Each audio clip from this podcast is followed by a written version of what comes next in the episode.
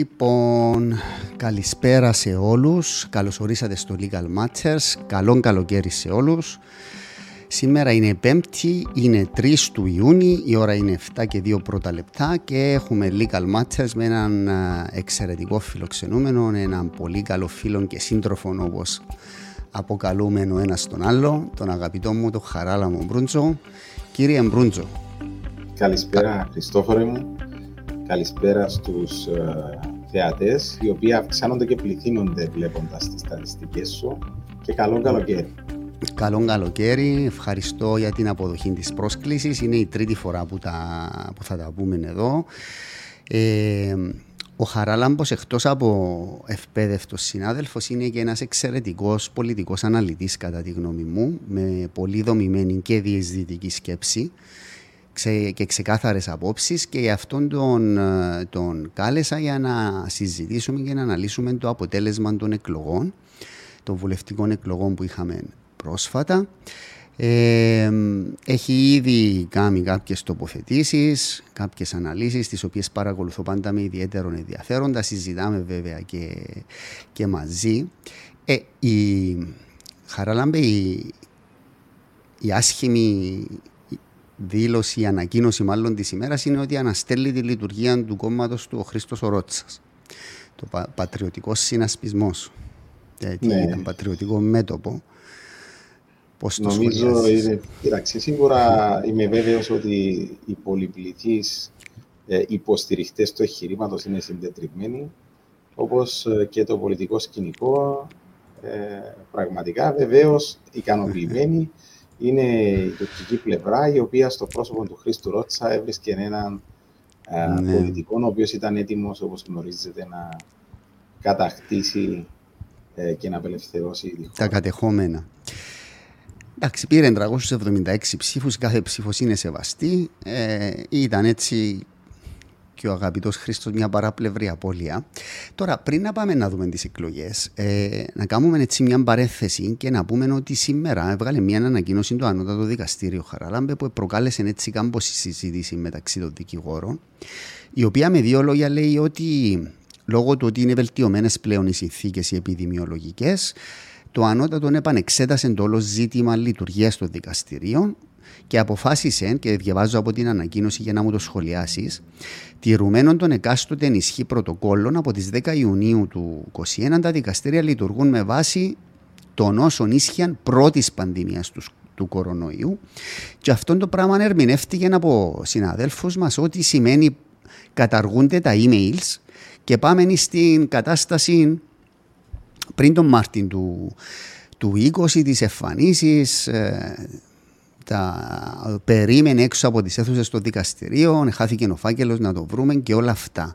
Και ε, τούτο, εάν γίνει, θα είναι ένα μεγάλο πισωγύρισμα, δεν είναι έτσι, συμφωνείς με τούτο; Ναι, συμφωνώ απόλυτα. Βεβαίως, ε, μόνο το ανώτατο μπορεί να ερμηνεύσει και να εξηγήσει τι ακριβώς εννοεί με αυτή την ανακοίνωση. Και ε, ίσως να ήταν καλό να μην προτρέχουμε να δώσουμε μια απαραίτητα οπισθοδρομική ή αρνητική ε, ετοιμιγορία ως προς ε, το τι ακριβώς είναι το ανώτατο. Θεωρώ εγώ ότι το κάθε δικαστήριο Χριστόφορε έχει το δικαίωμα να καθορίσει την ενώπιον του διαδικασία. Ναι. Μετά από την εμπειρία που είχαν οι δικαστές σε όλα τα επίπεδα και ανεξαρτήτως με τον δραστικό περιορισμό των εμφανισεων και με την, θα έλεγε κάποιος, απρόσκοπτη επικοινωνία και συνεργασία που προέκυψε με τους δικηγόρους, ναι. Θεωρώ ότι οι πρώτοι που δεν θα θέλουν να επιστρέψουν στην εξαντλητική, αντιπαραγωγική, ε, αντισυναδελφική κατάσταση που βιώναμε πρώτης πανδημίας θα είναι οι ίδιοι οι δικαστές. Και ειδικά στα πρωτότικα επίπεδα όπου ο όγκος εργασίας, όπως γνωρίζεις, είναι mm. πάρα πολύ μεγάλος. Βέβαια, mm-hmm. έχοντας πει αυτό, υπάρχουν δικηγορικά γραφεία τα οποία έβλεπαν τις εμφανίσεις και τις βλέπουν ως μία πηγή εσόδο, για να είμαστε αντικειμενικοί και ειλικρινείς ε, οι οποίοι θεώρησαν τον περιορισμό των εμφανίσεων ως ε, περιορισμό ε, και των ε, εσόδων τους. Νομίζω όμως ότι προέχει το καλό της δικαιοσύνης. Και έτσι πρέπει να σκεφτόμαστε και η δικαιοσύνη δεν εξυπηρετείται με άσκοπες εμφανίσει. Πάντως, εμείς το λέγαμε ένα παιδό εδώ και ένα χρόνο ότι αν ήταν έναν καλό που βγήκε από τον κορονοϊό, είναι ότι αξιοποιήθηκε η τεχνολογία, αξιοποιήθηκε το email και φάνηκε χαραλάμπε πόσο μπορεί να απλουστευθούν οι διαδικασίες πόσες ανθρωποώρε γλιτώνεις με το να κάνεις πράγματα αυτονόητα τα οποία εμείς τα κάναμε στα γραφεία μας, σαν δικηγόροι, επικοινωνία κλπ. Και έγινε τούτο με το δικαστήριο και νομίζω βοήθησε τα μέγιστα. Εάν αυτό το πράγμα δεν το κρατήσουμε στα θετικά και πάμε πίσω στην προ-κορονοϊού κατάσταση, νομίζω είναι, θα είναι τραγικό, θα είναι τεράστια οπισθοδρόμηση. Ε, ένα θέμα βέβαια με τις ανακοινώσεις του Ανωτάτου είναι ότι χρειάζονται ερμηνεία κάθε φορά. Δηλαδή... Ε, είμαστε, κοιτάξτε, Χριστόφορε, με το επάγγελμα μας είμαστε χιλιάδες δικηγόροι και όπως ξέρεις υπάρχουν χιλιάδες διαφορετικές απόψεις. Δεν θα μπορεί κάποιος να γίνει δικηγόρος αν δεν έχει το θάρρος της γνώμης και της άποψης ναι. του. Ε, Όμως επιμένω ότι δεν πρέπει να προτρέχουμε και να αποδίδουμε πλέον, ναι. πλέον ε, μια οπισθοδρομική χρειά σε οτιδήποτε πει το ανώτατο δικαστήριο. Ναι, ε, να περιμένουμε τη δεύτερη ανακοίνωση που να ερμηνεύει την πρώτη για να δούμε ακριβώς τι εννοούσα. Αν θυμάσαι το πρώτο podcast που έκαναμε εμείς, ήταν τον περασμένο Μάρτιο που ήταν για το e-justice και τότε εσύ είχες εκπονήσει μάλιστα ένα σχέδιο και κατέθεσες πρώτος στην πρώτη πρόταση για να γίνει μια ενδιάμεση λύση, μια πλατφόρμα που θα επέλυε το ζήτημα της καταχώρησης των εμφανίσεων κλπ. Τούτο που στη συνέχεια εξελίχθηκε σε iJustice. Ε, και βλέπουμε ότι ένα χρόνο μετά δεν έχει ε, ε, τεθεί σε λειτουργία. Ε, θέλεις να μου το σχολιάσεις λίγο και επειδή ξέρω ότι ξέρεις και τις λεπτομέρειες και το παρασκήνιο ε, και ήσουν και ο πρώτος ο οποίος υπέβαλε πρόταση για αυτό το πράγμα, δηλαδή σχεδίασε ένα ολοκληρωμένο σύστημα και το υπέβαλε στους αρμοδίους. Ποιο είναι το σχόλιο σου, αλήθεια, μετά από ένα χρόνο που ακόμα ψαχνόμαστε για αυτό το ζήτημα; Εντάξει, νομίζω ότι σίγουρα ε, ο χρόνος που μεσολάβησε μεταξύ της υλοποίησης της ε, ενδιάμεσης λύσης ε, και της ολοκλήρωσης της ε, ήταν πάρα πολύ μεγάλος. Δηλαδή, εμείς, mm-hmm. ε, όταν υποβάλαμε την πρόταση, μιλούσαμε για ένα χρονικό διάστημα 8 εβδομάδων. Μιλούσαμε mm-hmm. για την πρώτη φάση της πανδημίας, να υπενθυμίσω. Ναι. Ήταν Μάρτιος του 2020. Και ουσιαστικά έκαναμε αναφορά στη δημιουργία ενός συστήματος καταχωρήσεως εγγράφων σε συνεργασία με τον Ζυγό, γιατί ήταν και ο Νικόλας ο Χατζη Αβραάμ εμπλεκόμενος στη συγκεκριμένη πρόταση, mm-hmm. η οποία θα εφαρμοζόταν σε 8 εβδομάδες. Mm-hmm. Ε, στην πορεία των πραγμάτων ε, και με την συνεργασία που υπήρξε με τον Μαγκέπλο Δικηγορικό Σύλλογο, σίγουρα το επικρατήσαν πολλές απόψεις, ε, που είναι υγιές βεβαίως, ε, αλλά χάθηκε το momentum της υλοποίησης στο πρώτο στάδιο της πανδημίας. Mm-hmm. Μετά μεσολάβησε το ε, καλοκαίρι ε, και μετά ξεκίνησε η υλοποίηση του συστήματος από ιδιωτική εταιρεία ουσιαστικά ε, μέσα στο, στο καλοκαίρι.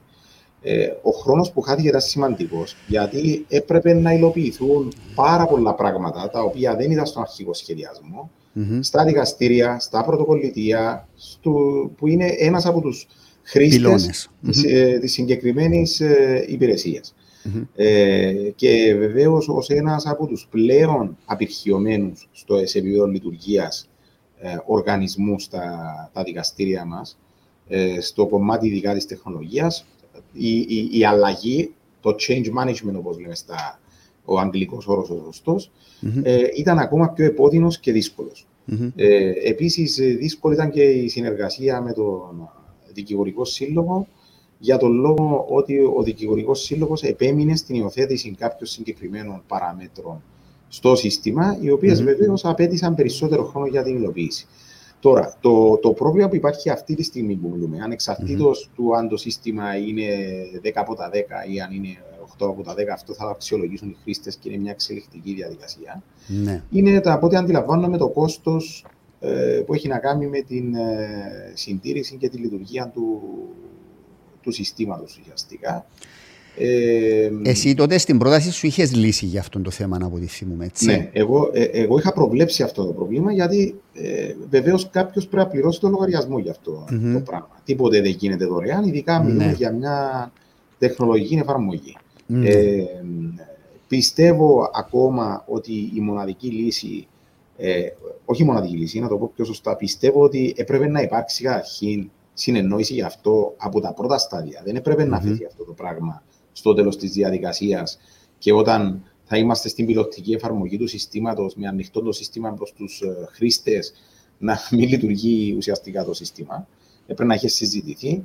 Ε, πιστεύω ότι είναι η αξιοποίηση του εσήμου με, με μια σωστή καταμέτρηση ε, των εγγράφων, όχι μόνο των δικογράφων, των εγγραφων που ναι. καταχωρούνται που θα καταχωρούνται μέσα στο σύστημα. Οι υπολογισμοί μπορούν να γίνουν με βάση τα ιστορικά δεδομένα που έχουμε ήδη ε, και να αυξηθεί κατά άτι το αίσθημα πληροφορικής προκειμένου.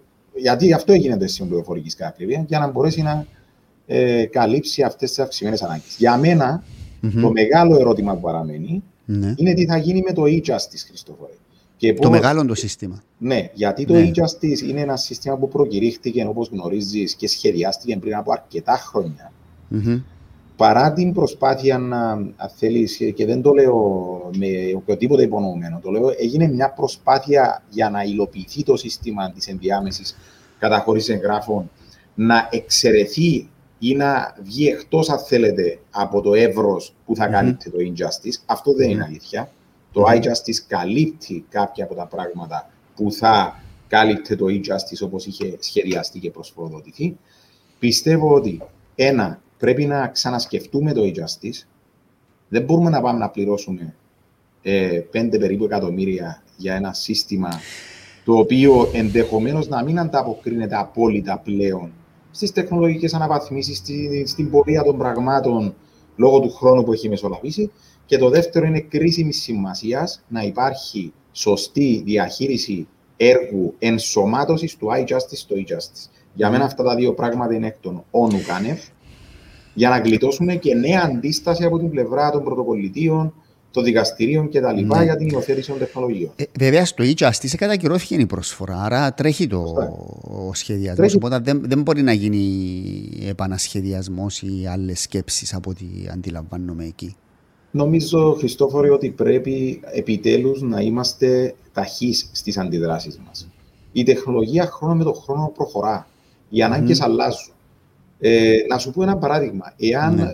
ε, στα, στα προηγούμενα χρόνια χρειαζόμαστε μεγάλες υποδομές και εμείς στα γραφεία μας με server rooms, με όπως γνωρίζεις, τεράστια racks που είχαν πάνω χοντρούς server κτλ. Ναι. Πλέον, όπως ξέρεις, η συντριπτική πλειοψηφία ε, των δεδομένων μας κινείται σε cloud-based εφαρμογές. Ε, που δεν απαιτούν mm-hmm. ή απαιτούν ελάχιστες και μικρές υποδομές mm-hmm. στα γραφεία. Εγώ έχω καταργήσει τα τηλέφωνα στο γραφείο. Α σου δείξω τώρα την κάμερα. Δεν έχω mm-hmm. τηλέφωνο στο γραφείο. Όλα τα τηλεφωνήματα μου τα διεξάγω μέσα από συγκεκριμένη εφαρμογή. Όλοι οι δικηγόροι του μέσα από το ναι. Teams. Εγώ, ναι. υπάρχουν και άλλε Ναι, ναι, ναι. ναι. ναι. Έχεις απολύτω δίκιο, αλλά δεν, δεν υπάρχει. Δεν, δεν εισπράττουμε το μήνυμα ότι ε, προχωρούμε μπροστά σε αυτό το θέμα. Η αλήθεια είναι. Και δυστυχώς από πλευράς, νομίζω, των δικαστηρίων, του ανωτάτου δικαστηρίου, υπάρχει μια τεράστια δυσκολία το να, να προσαρμοστούν, να προσαρμοστούν, δεν ξέρω ακριβώς ποιο είναι το πρόβλημα. Ε, είναι τραγικό πάντως το ότι είμαστε 13-14 μήνες μέσα στην πανδημία και ε, ακόμα συζητάμε, ε, πειραματιζόμαστε, συζητάμε να θα πάμε πίσω στα εμφανίσεις και όλα αυτά. Είναι, είναι απαράδεκτο πραγματικά.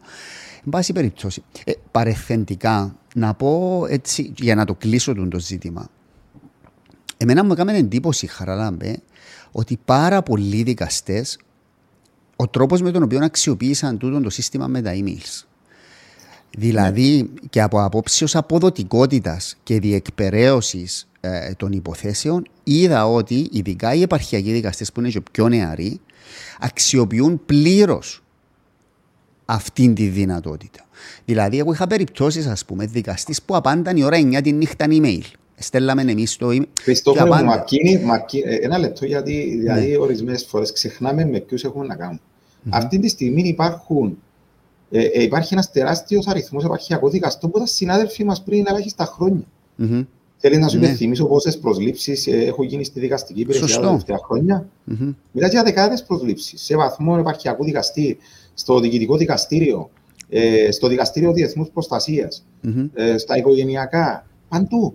Υπάρχουν mm-hmm. ε, δικαστές οι οποίοι Ε, δεν το λέω ηλικιακά, δεν έχει σχέση να κάνει με την ηλικία. Έτσι. Υπάρχουν, ε, η μητέρα μου είναι ε, 74 χρονών, ε, πραγματικά η ικανότητα της να αφομοιώσει την τεχνολογία ήταν εξαιρετική. Ε, έχει να κάνει με το γεγονός ότι λειτουργήσαν μέσα σε ιδιωτικό περιβάλλον. Ναι. Παρόλο που δεν λέω ότι οι δικηγόροι είμαστε έτη φωτός μπροστά και το λαμπρότερο παράδειγμα, να θέλεις, υιοθέτηση των τεχνολογιών, εν τουτης σε κάποια τουλάχιστον βασικά ζητήματα, είχαν mm-hmm. τις εμπειρίες. Ναι. Είχαν τις εμπειρίες. Όμως, να πω κάτι, Χριστόφορε. Mm. Νομίζω ότι και το Ανώτατο Δικαστήριο πλέον αντιλαμβάνεται ότι ε, η υιοθέτηση της τεχνολογίας δεν είναι ένα ξένο έργο προς το έργο της μεταρρύθμισης που γίνεται για τη δικαιοσύνη. Τα δύο είναι αλληλένδετα. Mm-hmm. Πρέπει να μιλούν μεταξύ τους και μπαίνουν μέσα σε ένα συνολικό πρόγραμμα μεταρρύθμιση της δικαιοσύνης στην Κύπρο. Ναι, δηλαδή, έτσι. αν κάνεις δομικέ αλλαγές, mm-hmm. όπως αυτές που, όπως ξέρεις πολύ καλά, έχουν προωθηθεί στη Βουλή των Αντιπροσώπων, και mm-hmm. δεν κάνεις αλλαγές υποδομών, δεν κάνεις τίποτε.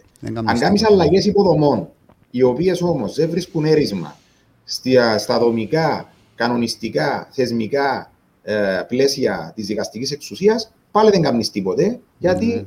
ε, είναι εξωθεσμική εφαρμογή της τεχνολογίας. Τα δύο, το τονίζω, πρέπει να μιλούν μεταξύ τους και πρέπει να εξελίσσονται μαζί. Ναι, πολύ σωστά. Νομίζω το ανώτατο δικαστήριο ε, το καταλαβαίνει πλέον αυτό το πράγμα. Ναι. Ε, εδώ είμαστε. Είναι καλοκαίρι πάλι. Σε κανένα μήνα θα κλείσουν τα δικαστήρια. Οπότε από Σεπτέμβρη θα δούμε πώς θα εξελιχθεί η κατάσταση. Καλά μπάνια όπως λέμε. Πάμε να δούμε λοιπόν τι έγινε στις εκλογές προχτές. Καταρχήν να σε ρωτήσω, εσύ επερίμενες αυτό το αποτέλεσμα ότι θα εξελισσόταν έτσι η κατάσταση; Πρώτα απ' όλα να πω ότι με, με, με ε, έκανες την εισαγωγή σου αναφέροντας με ω πολιτικό αναλυτή. Και ναι. γνωρίζω ότι είμαι σεμνός άνθρωπος. Mm-hmm. Πολιτικός αναλυτής είναι ο Γιάννης ο Μαυρής, είναι ε, άνθρωποι που έχουν σπουδάσει εκλογολογία. Εγώ είμαι ένας ενεργός πολίτης και ως τέτοιος θα δώσω την άποψη μου. Απλά θέλω mm-hmm. να το πω για να είμαστε σωστοί και να σεβόμαστε τους επαγγελματίες, όπως θέλουμε τους άλλους να. Καλά, γιατί έχει, έχει επάγγελμα πολιτικού αναλυτή. Όχι, εντάξει, υπάρχει επάγγελμα πολιτικού αναλυτή, αλλά ε, καθορίζουν αυτό όμως έναν ενεργό πολίτη. Εντάξει, ε, τώρα, καταλαβαίνω αν, γιατί το λες. Αν περίμενα το αποτέλεσμα, ε, mm. περί, περίμενα ε, το ΑΚΕΛ ε, χαμηλά, ε, δεν ε, ήμουν βέβαιος για τις επιδόσεις του Δημοκρατικού Συναγερμού. Ε, δηλαδή, νομίζω ότι είχαμε μια ανατροπή των προσδοκιών, αλλά αντί να έχουμε ανατροπή εκεί που την περίμεναν κάποιοι, που ήταν στην ενίσχυση της αντιπολίτευσης, είχαμε ανατροπή με ε, πλήγμα στην αντιπολίτευση. Και ενίσχυση ε, της συμπολίτευσης στην ουσία. Και ενίσχυση της συμπολίτευσης, η οποία νομίζω πλέον είναι ηλίου φαϊνότερο, mm-hmm. ότι δεν ε, αφορά μόνο το Δημοκρατικό Συναγερμό, αλλά αφορά και άλλα κόμματα τα οποία ε, έχουν ανοιχτή ή ε, ανομολόγητη συνεργασία με Τώρα, το ε, ο, ο, ο, ο Δησί αισθάνεται ανακούφιση επειδή μειώθηκε περισσότερο το ΑΚΕΛ ή επειδή μειώθηκαν πιο λίγο από ό,τι περίμενε τα ποσοστά του; Κοίταξε είναι μια πολύ καλή ερώτηση. Νομίζω ότι η εύκολη απάντηση είναι ότι σίγουρα η διαφορά 5,5 μονάδων που το χωρίζει πλέον από το ΑΚΕΛ σε συνάρτηση όπως ανέφερα με τα ποσοστά που ε, έχει επιτύχει το σύνολο των κομμάτων που μπορεί να αποτελέσουν δεξαμενή για το δημοκρατικό συναγερμό και τον υποψήφιο τους στις προεδρικές Νομίζω ότι αυτά τα δύο είναι που δημιουργούν εφορία στο δημοκρατικό συναγερμό ε, μία προσεκτικότερη ματιά των αποτελεσματων ναι. δείχνει ότι όλα τα παραδοσιακά κόμματα είχαν και όταν λέω παραδοσιακά κόμματα αναφέρομαι βεβαίως στα τρία μεγαλύτερα δημοκρατικός συναγερμός ΑΚΕΛ Δίκο. Αναφέρομαι και στην ΕΔΕΚ, την οποία πολλοί βγάζουν εκτός κάδρου, η οποία έχασε, αν λάβουν υπόψη για τα ποσοστά της Συμμαχίας Πολιτών το 2016, ε, έχασε έξι μονάδες ε, και δεν είναι συν 0,5 όπως παρουσιάζεται, γιατί mm-hmm. απορρόφησε τη Συμμαχία Πολιτών ουσιαστικά. Ναι. Και έχουν χάσει και οι οικολόγοι. Μικρό ποσοστό μεν, αλλά έχουν χάσει. Αυτό μας λέει ότι ο γνωστός παραδοσιακός κομματικός χώρος έχει υποστεί ένα σημαντικό Ε, τώρα, η ερώτηση είναι ε, πού μας οδηγεί αυτή η εξέλιξη. Έτσι; Αυτή η εξέλιξη μας οδηγεί ε, σε, όπως είπα, σε μια ε, αυξημένη δεξαμενή άντλησης ψηφοφόρων για το Δημοκρατικό Συναγερμό ε, για τις προεδρικές εκλογές του 2023, ειδικά εάν συνεχιστούν και υλοποιηθούν συγκεκριμένες συνεργασίες που βλέπουμε σήμερα. Ναι. Το δευτερο είναι ότι μας οδηγούν, πιστεύω εγώ, σε μια ε, συντηρικοποίηση της κοινωνίας, ε, η οποία φαίνεται πλέον να θεωρεί και να σπάζεται αφηγήματα τα οποία κλείνουν προς τα δεξιά. Ναι. Τώρα, ε, να, να, τα πάρουμε έτσι κάπως έναν-ένα τα θέματα, τα κόμματα μάλλον. Ο, ο δημοκρατικός συναγερμός είχε μια υποχώρηση, έτσι, είναι, είναι ξεκάθαρο. Ε, θεωρείς ότι με τη στρατηγική που ακολούθησε ο Αβέροφ εσυγκράτησε ε, τη μείωση ε, και τις διαρροές που ήταν, ήταν μια στρατηγική καθαρά που απευθύνεται στο, στο ακροατήριο του συναγερμού από ένα σημείο και μετά, δεν είναι; Σωστά. Ε, είναι μια, δεν είναι από ένα σημείο και μετά. Νομίζω ότι ο Δημοκρατικός Συναγερμός είχε διαβάσει το πολιτικό κλίμα και ήξερε ότι ήταν σχεδόν αδύνατο να έχει εισρωές σημαντικές από άλλους κομματικούς Δεν ήταν από τις φορές, σε αντίθεση με το παρελθόν, που ο Δημοκρατικός Συναγερμός προσπάθησε να απευθυνθεί μαζικά στην κοινωνία των πολιτών, επιχειρώντας να αλλιεύσει ψήφους και από το κέντρο και από άλλους κομματικούς χώρους. Ο Δημοκρατικός mm-hmm. Συναγερμός επικεντρώθηκε σε ένα πολύ συγκεκριμένο ακροατήριο, ήταν το κομματικό του ακροατήριο, με έντονες αναφορές στον κομματικό πατριωτισμό στο τέλος της προεκλογικής εκστρατείας και με βασικό επιχείρημα ε, την ε, έλλειψη εναλλακτικής πρότασης και την mm τοξικότητα από την πλευρά της αντιπολίτευσης. Με αυτόν τον τρόπο, ο Δημοκρατικός Συναγερμός και με μια έξυπνη διαρροή ότι κινδύνευε η πρώτη θέση στις εκλογές που έγινε την τελευταία εβδομάδα. Ήταν διαρροή εκείνο, ήταν, ήταν επίτηδες νομίζεις οι διαρροές ότι μπορεί το ΑΚΕΛ να, να, το, να το ισοφαρίσει να βγει από πάνω; Ε, πιστεύω ότι παρόλο ότι οι δημοσκοπήσεις έδειχναν ότι τα δύο κόμματα ήταν ε, εγώ τουλάχιστον ε, μέσα στην κοινωνία δεν είχα εισπράξει αυτό το πράγμα πρέπει να πω. Ότι, ήταν ε, λίγο, το, ότι το ΑΚΕΛ θα εξεπερνούσε ότι το Άγιο θα ξεπερνούσε mm-hmm. το Δημοκρατικό Συναγερμό. Ε, γιατί απλούστατα θεωρώ ότι η επιρροή του ΑΚΕΛ στην κάλπη έχει μειωθεί δραματικά σε σχέση με αυτή που ήταν τα προηγούμενα 10 χρόνια. Γιατί εννοώ, mm-hmm. όταν έχεις χάσει 50.000 ψήφους, mm-hmm. έτσι, 50.000 mm-hmm. ψήφους μέσα σε 10 ε, χρόνια, θεωρώ ότι δεν μπορείς πλέον να θεωρείς αυτούς τους ψήφους ως ψήφους του Αγγέλ. Νομίζω ναι. είναι. Συμφωνώ. Τώρα να το δούμε σε λίγο το Αγγέλ. Ε, να μείνουμε ακόμα λίγο στο συναγερμό. Πιστεύεις ότι οι πολιτικές του για το μεταναστευτικό, για τα τέγια στο Ακάτζι, στη διαχωριστική γραμμή, τούτα ήταν, ήταν ενταγμένα στην προεκλογική για να ευαισθητοποιήσουν συγκεκριμένους ψηφοφόρους ε, του συναγερμού ή ήταν ασχέτα; Δηλαδή, τούτη η κίνηση έτσι λίγο ήταν απόλυτα σχετικά, Χριστό. Ήταν. Το, αφήγημα, το, το αφήγημα του Δημοκρατικού Συναγερμού ήταν πρώτον ότι είμαστε η μόνη ε, παράταξη και η μόνη δύναμη που μπορεί να κυβερνήσει στα δύσκολα και να φέρει αποτελέσματα. Σε αντίθεση με την ταύτιση Ακέλ Δίκο που ακριβώς πήγαινε σε αυτό το πράγμα, ότι δηλαδή αυτοί δεν μπορούν να κυβερνήσουν, είναι τοξικοί, είναι αρνητές, είναι αποσταθεροποιητικοί, mm-hmm. ενώ εμείς είμαστε οι εγγυητές της σταθερότητας της μεσαίας τάξης ακόμα και σε δύσκολες συνθήκες. Το δεύτερο ήταν ότι, που είναι συνδεδεμένο με το πρώτο, είναι ότι ναι, υπάρχει διαφθορά, κάναμε λάθη, τα αναγνωρίζουμε, αλλά έχουμε αυτά τα καλά τα οποία πρέπει να ιεραρχήσετε πιο πάνω από τα, τις αστοχίες και τα λάθη που υπήρξαν στην uh, διακυβέρνησή ναι. μας. Mm-hmm. Ε, το, τρίτο, ναι. το τρίτο, ο τρίτος πυλώνας ήταν η επικέντρωση σε ζητήματα τα οποία διεγείρουν το παραδοσιακό δεξιό ακροατήριο. Που είναι, η μεταναστευση η μετανάστευση, είναι η σύμπλευση και κατανόηση της Εκκλησίας, εξού και βεβαίως η προνομιακή μεταχείριση της οποίας έτυχε η Εκκλησία κατά την περίοδο της πανδημίας.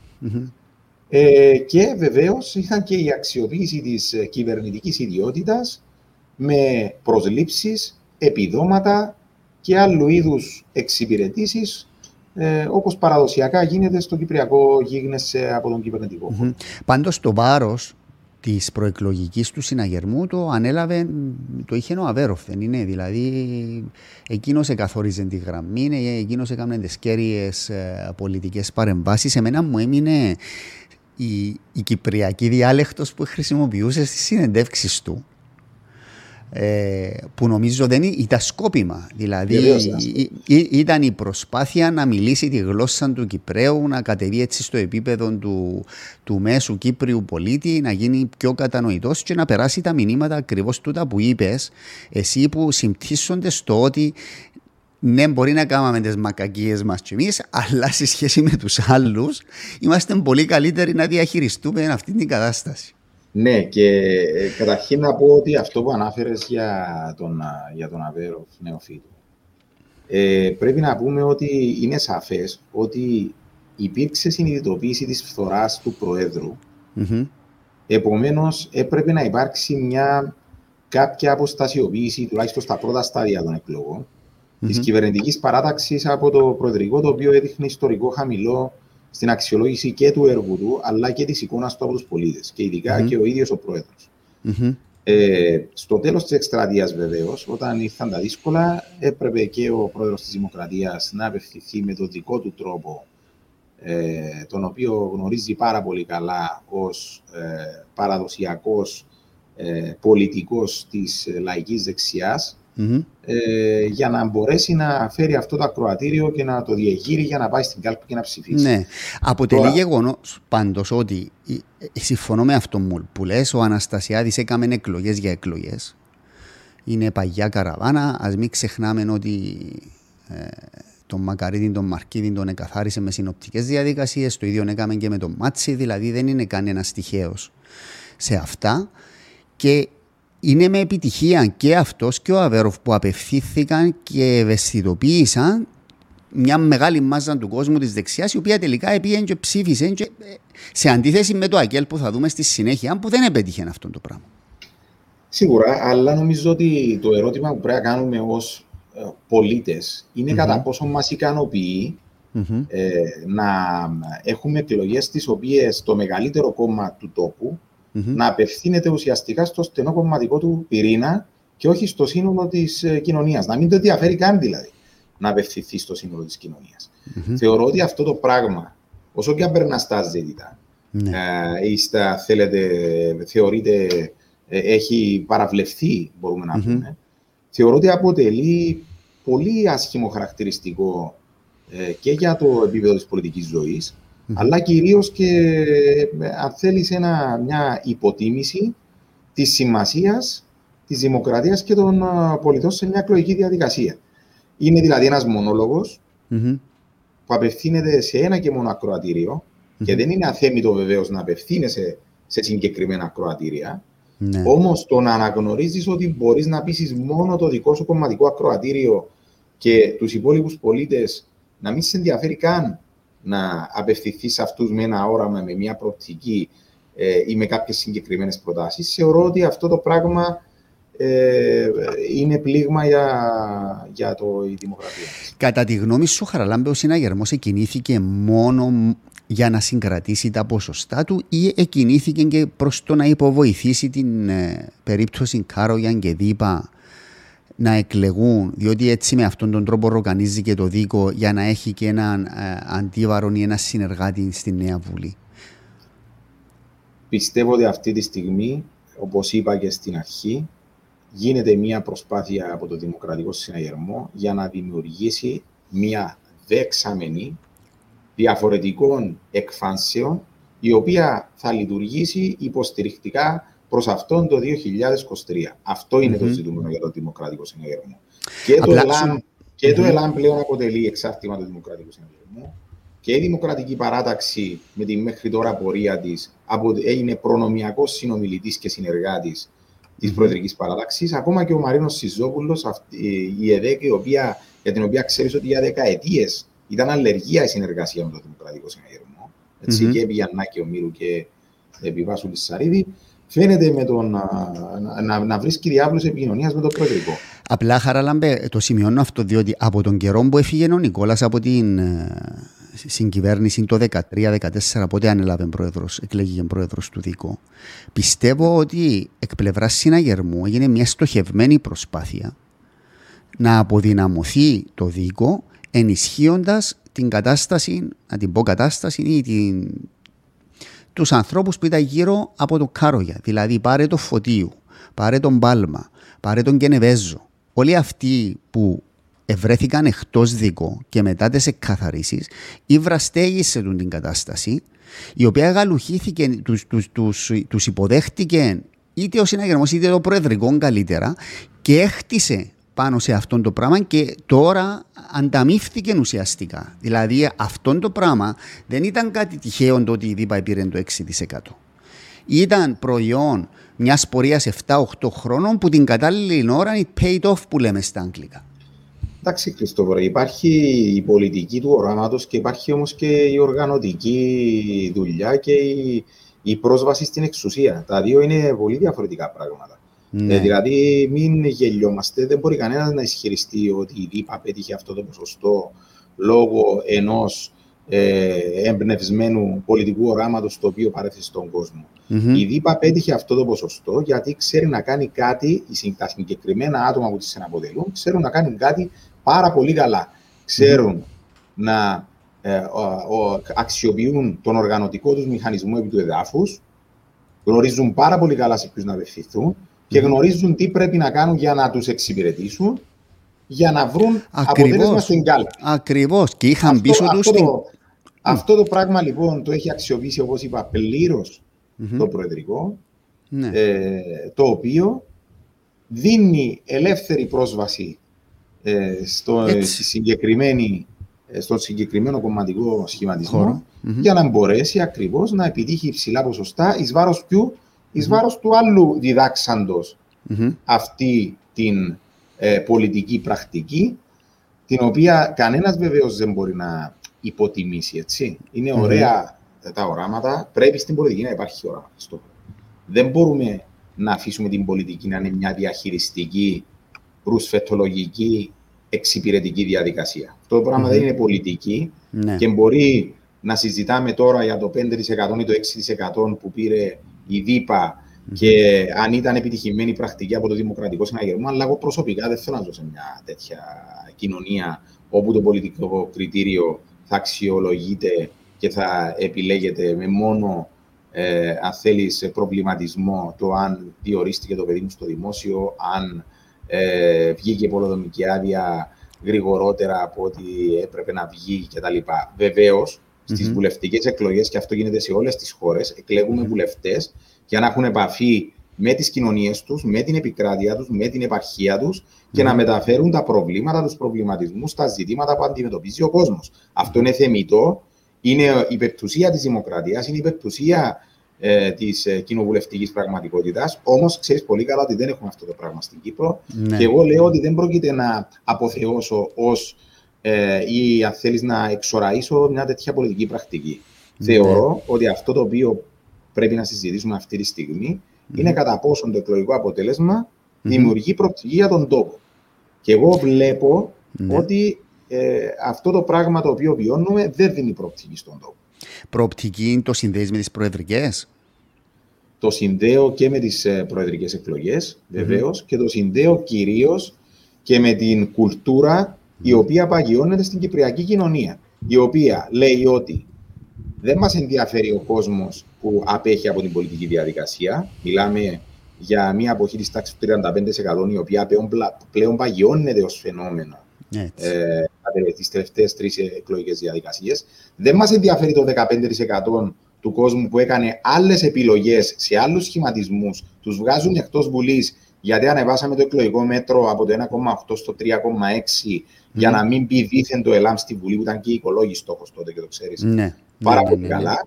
Έτσι. Και τι, τι πετυχαίνουμε, κρατάμε το μαγαζί για τους ε, συγκεκριμένους που θα κάνουν τι; Θα, θα, θα, θα, κάνουν, θα, θα δώσουν πολιτικό όραμα, όχι. Θα δώσουν άλλα πράγματα. αυτό το Ναι. πράγμα για μένα δεν είναι προοπτική.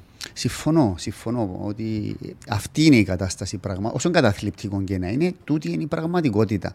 Και πάμε τώρα έτσι λίγο στο ΑΚΕΛ να δούμε τι έγινε εκεί. Όπου εκεί βλέπουμε ότι υπάρχει μια συνεχής διολίσθηση, δηλαδή αν το πάρουμε ιστορικά από το 11 ε, μέχρι και το 21 και βλέπουμε το κόμμα της αριστεράς να είναι ανήμπορο όχι μόνο να συγκρατήσει τα ποσοστά του, αλλά ε, και να, να αρθρώσει και έναν λόγο ο οποίος θα ενεργοποιήσει πολίτες οι οποίοι αποστασιοποιήθηκαν ή είναι κοιμόμενοι ή είναι οτιδήποτε άλλο. Και κατά τη γνώμη σου, πού οφείλεται αυτή η κατάσταση, γιατί δεν μπορεί το ΑΚΕΛ, δεν μιλώ να κεφαλαιοποιήσει τη διαφθορά και τα σκάνδαλα και όλα αυτά, δεν μπορεί να συγκρατήσει ε, α, τους δικούς του ψηφοφόρους ή άτομα που ήταν κάποτε δικοί του ψηφοφόροι. Πρόσεξε όμως πώς σκέφτεσαι ακόμα και εσύ, Χριστόφορε. Λες να κεφαλαιοποιήσει τη διαφθορά. Η κεφαλαιοποίηση της διαφθοράς εξυπακούει μια πολιτική τακτική όπου προσπαθείς να κεφαλαιοποιήσεις από τις τραβάρε του αλλου Μμμ. και όχι από τις δικές σου προτάσεις. Ένα το κρατούμε.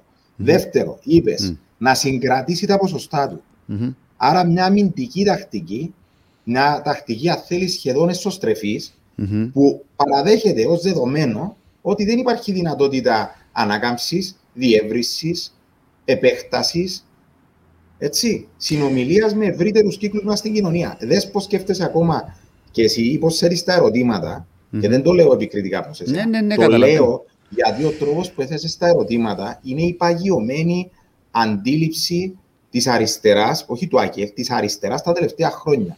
Είναι μια εσωστρεφής Είναι, ε- πορεία. είναι αμυντική στάση του ΑΚΕΛ. αμυντική πορεία, Μμ. αμυντική πορεία, η οποία πηγάζει από ένα και μόνο πράγμα.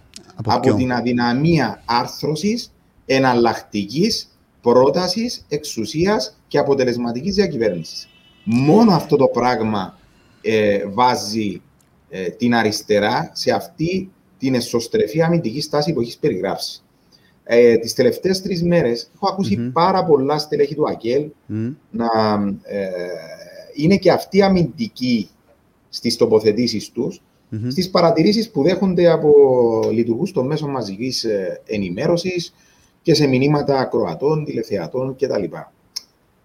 Ε, το, το θεωρώ ανέντιμο, Χριστόφορε, να λέμε ε, άτομα που δεν είμαστε στελέχη του ΑΚΕΛ, Μμμ. έτσι, ε, τι πρέπει να κάνει το ΑΚΕΛ για να αλλάξει; Ναι. τα κόμματα είναι ζωντανά κύτταρα, είναι οργανισμοί. Μόνα τους αποφασίζουν πώς θα αλλάξουν. Ναι, Φυσικά παίρνει τα πρέπει να μηνύματα του ακούς. ΑΚΕΛ όμως. Παίρνει τα μηνύματα. Κοίταξε, Εγώ είχα στο podcast των άντρων των Κυπριανού την περασμένη εβδομάδα, δεν ξέρω αν το είδες. Και βέβαια δεν το έφερα και πολύ τύχη από ό,τι φαίνεται. ε, έναν από τα ερωτήματα το, ήταν τι, θα, τι περιμένει από τις εκλογές και η απάντηση ήταν ότι εάν φέρουμε το αποτέλεσμα του 16 θα είναι επιτυχία, ένα το κρατούμενο. Και το δεύτερο, όταν τον ρώτησα για την αυτοκριτική, αν έγινε το 13 αυτοκριτική και του, του υπέδειξα ότι την έκαμετε μεταξύ σας, διότι εμείς δεν είμαστε κοινωνοί των συμπερασμάτων εκείνης της αυτοκριτικής. Ε, παραδέχτηκε ότι όντως έτσι είχε γίνει, αλλά ε, ε, προέκυψε το κούρεμα και δεν προλάβαμε. Και ε, εντοπίζει κάποιος έναν κενό στην, στην επικοινωνία του κόμματος μαζί με, του, με τους υπόλοιπους ψηφοφόρους. Διότι στο ΑΚΕΛ έχουμε το στενό κομματικό μηχανισμό, τους εμμίσθου, και έχουμε και τον υπόλοιπο κόσμο της αριστεράς, τούτες τις 50.000 που ψηφίζουν ή αυτούς που πήγαν και ψηφίσαν. Και εγώ εντοπίζω εκεί το πρόβλημα. Χριστόφορε, να πούμε καταρχήν ότι ε, στη, στην Κύπρο ο mm. προοδευτικός χώρος δεν είναι μόνο το ΑΚΕΛ. Αυτό το πράγμα πρέπει να το πούμε και δεν είναι αυτό το πράγμα ούτε κριτική προς το ΑΚΕΛ, ούτε μειωτικό για το ΑΚΕΛ. Αντίθετα, δείχνει ότι υπάρχει μια μάζα ανθρώπων η οποία αναζητεί κάτι το διαφορετικό. Mm-hmm. Μπορεί να μην ασπάζεται την ιδεολογία του ΑΚΕΛ που είναι ο μαρξισμός, λενινισμός ε, και είναι σεβαστή η ιδεολογία του ΑΚΕΛ και δεν μπορούν τα κόμματα να αλλάζουν τις ιδεολογίες τους επειδή το είπε κάποιος απ' έξω. Γι' αυτό είπα εγώ ότι το ΑΚΕΛ θα αποφασίσει αν θα αλλάξει και τι θα αλλάξει. Έτσι. Ναι, είναι μια χαρά, σεβαστή λαμπέ. διαδικασία. Η- αλλά... κα- Κατανοητό αυτό που λες. Το ερώτημα όμως με βάση αυτό που λες, όταν λες εσύ το ΑΚΕΛ θα αποφασίσει, μπαίνει ένα θέμα. Τι είναι το ΑΚΕΛ. Το ΑΚΕΛ είναι η Κεντρική Επιτροπή των 100. Είναι οι κομματικές επαρχιακές αυτές που έχουν σε κάθε επαρχία; Ή μήπως το ΑΚΕΛ έντζε τούτος ούλος ο κόσμος, τούτες ούλες οι χιλιάδες οι οποίοι είναι εκτός των διεργασιών; Αυτό είναι το θέμα. Ε, να είμαστε ειλικρινείς. Εγώ θεωρώ ότι εάν μετά από 10 χρόνια μία μάζα ανθρώπων απέχει, δεν μπορείς να την ταυτίσει με ένα κομματικό χώρο. Ε, ε, μπορεί να έχουν επιλέξει το ΑΚΕΛ κατά καιρούς αυτός ο κοσμο να ήταν η πολιτική σου τους, ε, επιλογή, είτε ως το μη βέλτιστον, είτε να ταυτίστηκαν με το ΑΚΕΛ, π.χ. Ε, λόγω του κυπριακού προβλήματος και των θέσεών του, ε, μπορεί να σε, σε εποχές που αν θέλεις το αντιδεξιό ε, ένστιχτο να ήταν αυξημένο, σε εποχές που τα εργατικά δικαιώματα ε, είχαν μια διαφορετική υφή. Δεν σημαίνει όμως ότι αυτός ο κόσμος, η ευρύτερη ναι. αριστερά, όπως τη λέμε, η ευρύτερη προοδευτική ε, μάζα ανθρώπων, ότι ταυτίζεται με το Άγκερ. Θεωρώ ότι ε, αυτή η άποψη είναι εκτός πραγματικότητας. Και αυτό, αν με ρωτας είναι και ένα λάθος, θεωρώ, που έχει κάνει το ΑΚΕΛ. Θεωρεί δηλαδή και αξιολογεί τον εαυτό του ως ένα κόμμα του 35%, το οποίο για διάφορους λόγους έχει φτάσει στο 22%. Πλέον δεν μπορούμε να συζητάμε αυτό το πράγμα.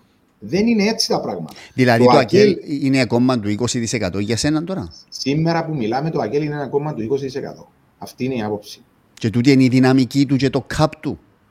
Σήμερα που μιλάμε, ναι. Και ακούγεται σκληρό, ακούγεται σκληρό, αλλά ε, εάν πραγματικά υπάρχει πρόθεση για ε, ένα restart σε ένα χώρο, οποιοδήποτε χώρος και αν είναι αυτός, πρέπει να υπάρξει αξιολόγηση της πραγματικότητας. Δεν λέω ότι το ταβάνι της αριστεράς είναι το 20%. Λέω όμως ότι το ΑΚΕΛ, ως είναι με την ε, πειθό που έχει ως προς την ικανότητα του να κυβερνήσει, με την πρόταση που έχει, που σε πολλά ζητήματα δεν έχει. Δεν υπάρχει οικονομική πρόταση του Άγγελ καταρχήν σήμερα. Που είναι το νούμερο ένα ζήτημα που απασχολεί την κοινωνία. Ακόμα και στο Κυπριακό, που είναι, αν θέλεις, για λόγους πολιτικής ορθότητας, από πολλούς αναφέρεται ε, ως θεμελιώδες παρόλο που ε, έχει υποχωρήσει δεδομένα στην αξιολόγηση των προτεραιοτήτων, ε, θα δεις ότι ε, πολλοί ψηφοφοροί του Άγγελ δεν ασπάζονται πλέον τις απόψεις του κομματο Έχουν ε, πιο συντηρητικές απόψεις, έχουν πιο σκληρές απόψεις. Ακόμα και αυτοί μπορεί να ε, έχουν αντανακλαστικά προσζητήματα άλλα, όπως είναι η μετανάστευση, παραδείγματος Άρα. Δηλαδή κινήθηκε να... και η κοινωνία μας πιο δεξιά, νομίζεις; Φυσικά, φυσικά κινήθηκε Χριστόρα και υπάρχει mm. εξήγηση για αυτό το πράγμα. Mm-hmm. Ε, και την, την ανέφερα και χτες σε ένα podcast που ήμουν, θα το επαναλάβω, απλά για να, mm. να εξηγήσω ότι ο κόσμος προχωρά. Εμένα, ο, ο πατέρας μου, mm-hmm. έτσι, κατάγεται από τον Κερόλα. Ο παππούς μου ήταν γεωργός. Στο σπίτι του παππού μου η τουαλέτα ήταν έξω από το σπίτι. Διάβαζε ο πατέρας μου με τη λάμπα του πετρελαίου. Mm-hmm. Εγώ σπούδασα στον Μπρίστολ, mm-hmm. με μεταπτυχιακό στο Λονδίνο και έχω ένα συγκεκριμένο τρόπο ζωής.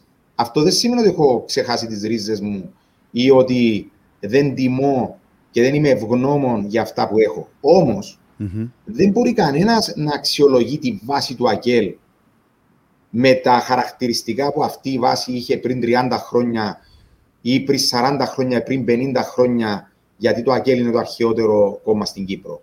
Η βάση του ΑΚΕΛ αλλάζει. Αλλάζει, βεβαίως αλλάζει.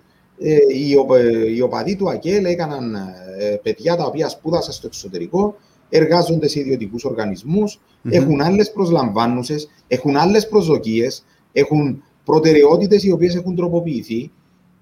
Όπως και το υπόλοιπο της προοδευτικής, ε, αν θέλεις. Ε, άρα, άρα, εν προκειμένου, ε, ε, λέμε ότι το ΑΚΕΛ το ίδιο δεν έχει εξυγχρονιστεί, δεν έχει πάρει τα μηνύματα των καιρών, δεν έχει απλώσει, να, βάλω, να χρησιμοποιήσω αυτόν τον όρο όσο θα έπρεπε για να καλύψει τούτους που λες εσύ. Δηλαδή τις δεύτερες, τρίτες γενιές που πήγαν, σπουδάσαν, ήρθαν πίσω και έχουν άλλες παραστάσεις, άλλες αντιλήψεις. Να σου πω τι έλεγα εγώ προχτές πάνω σε αυτό που λες ακούς κάποιους ας πούμε να μιλούν για τον εργαζόμενο και το κεφάλαιο και να το βάζουν αντιπαραθετικά. Είναι ο, οι εργοδότες στο κεφάλαιο και οι εργαζόμενοι και σκεφτούμε τον εαυτό μου που και εγώ είμαι εργοδότης εδώ.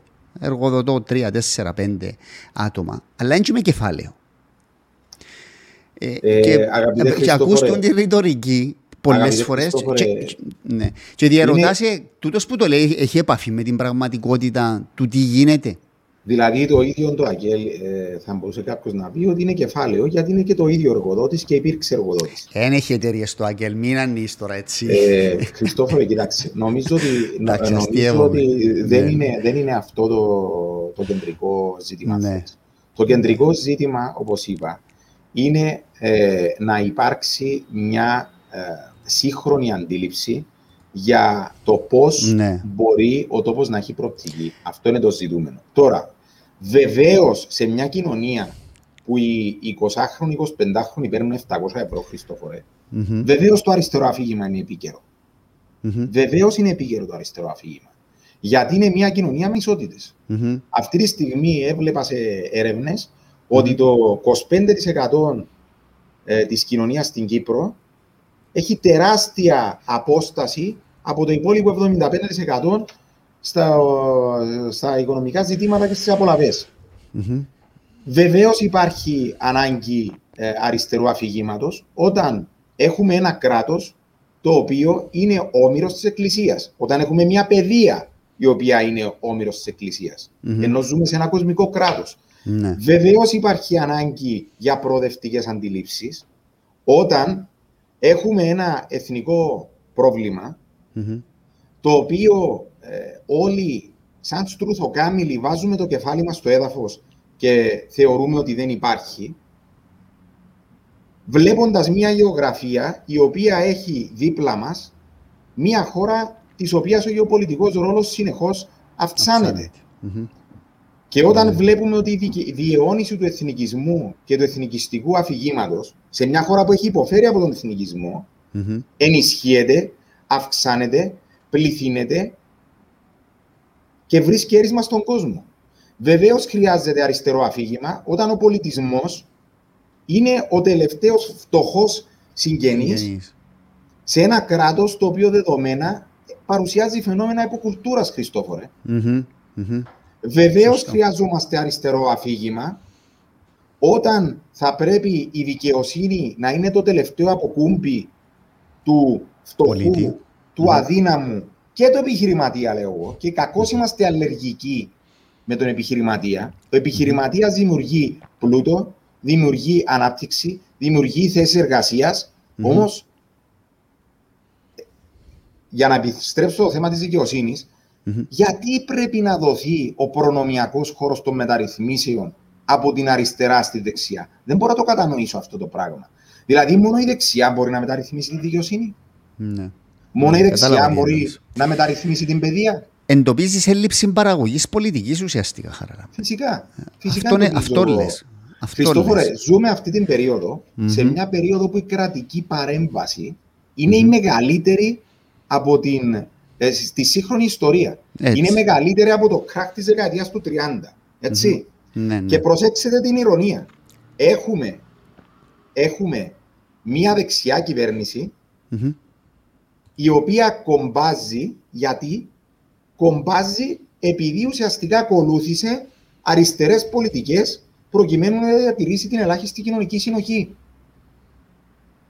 Έχουμε ένα ταμείο ανάκαμψης και αθεκτικότητας, το οποίο ταμείο ανάκαμψης και αθεκτικότητας έχει, έχει ως το βασικότερο του πυλώνα τις πράσινες πολιτικές. Γιατί οι πράσινες πολιτικές δεν μπορούν να αποτελούν μέρος του αφηγήματος μιας προοδευτικής Μμμ. Κυβερνητικής πρότασης. Όχι Μμμ. το ΑΚΕΛ, δεν είναι ζήτημα του ΑΚΕΛ. Είναι ζήτημα ευρύτερης κοινωνικής συνένεσης προκειμένου να επιτευχθούν συγκλήσεις που θα δώσουν προοπτική στην κοινωνία, Χριστόφορο. Ναι.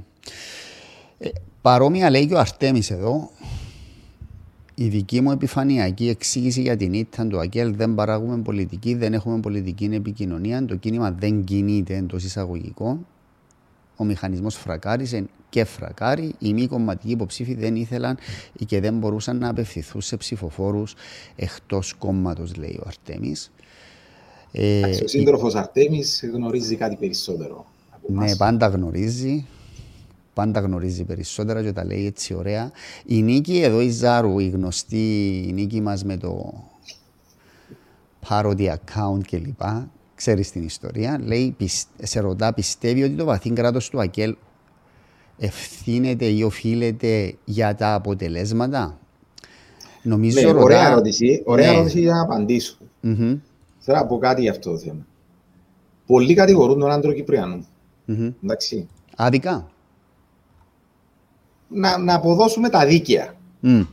Για πες. Ο, άντρο, ο άντρος Κυπριανού είναι ένας πολιτικός ηγέτης, λέω εγώ, που είχε όλες τις σωστές προθέσεις, αλλά δεν το έχει βγει τίποτε πολιτικά. Και θα εξηγήσω με παραδείγματα. Ο άντρος Κυπριανού είναι ο, ο πρώτος πολιτικός ηγέτης που στήριξε τον Νίκο Αναστασιάδη από το 2014 μέχρι το Κράντ Μοντανά. Mm-hmm. Για τρία ολόκληρα χρόνια. Με τεράστιο πολιτικό κόστος για το ΑΚΕΛ. Mm-hmm. Η βάση του ΑΚΕΛ, που όχι ολόκληρη, αλλά μεγάλο κομμάτι της βάσης του ΑΚΕΛ, ιεράρχησαν πιο ψηλά τη στήριξη που έδωσε ο άντρος Κυπριανού στη δεξιά mm-hmm. από την ανάγκη συνεννόησης για εξέφραση λύσης για το κυπριακό mm-hmm. πρόβλημα. Mm-hmm. Βεβαίως, όχι άδικα. Υπήρχε mm-hmm. έλλειψη εμπιστοσύνης από τη δεξιά. Και δικαιώθηκαν πολλοί για τις επιφυλάξεις σε σχέση με το κατά πόσον η κυβέρνηση και ο πρόεδρος της Δημοκρατίας θα προχωρούσε το τελευταίο μίλη ναι. που όλοι ακούσαν. Άρα είχε κακές προθέσεις ο άντρος Κυπριανού; Όχι.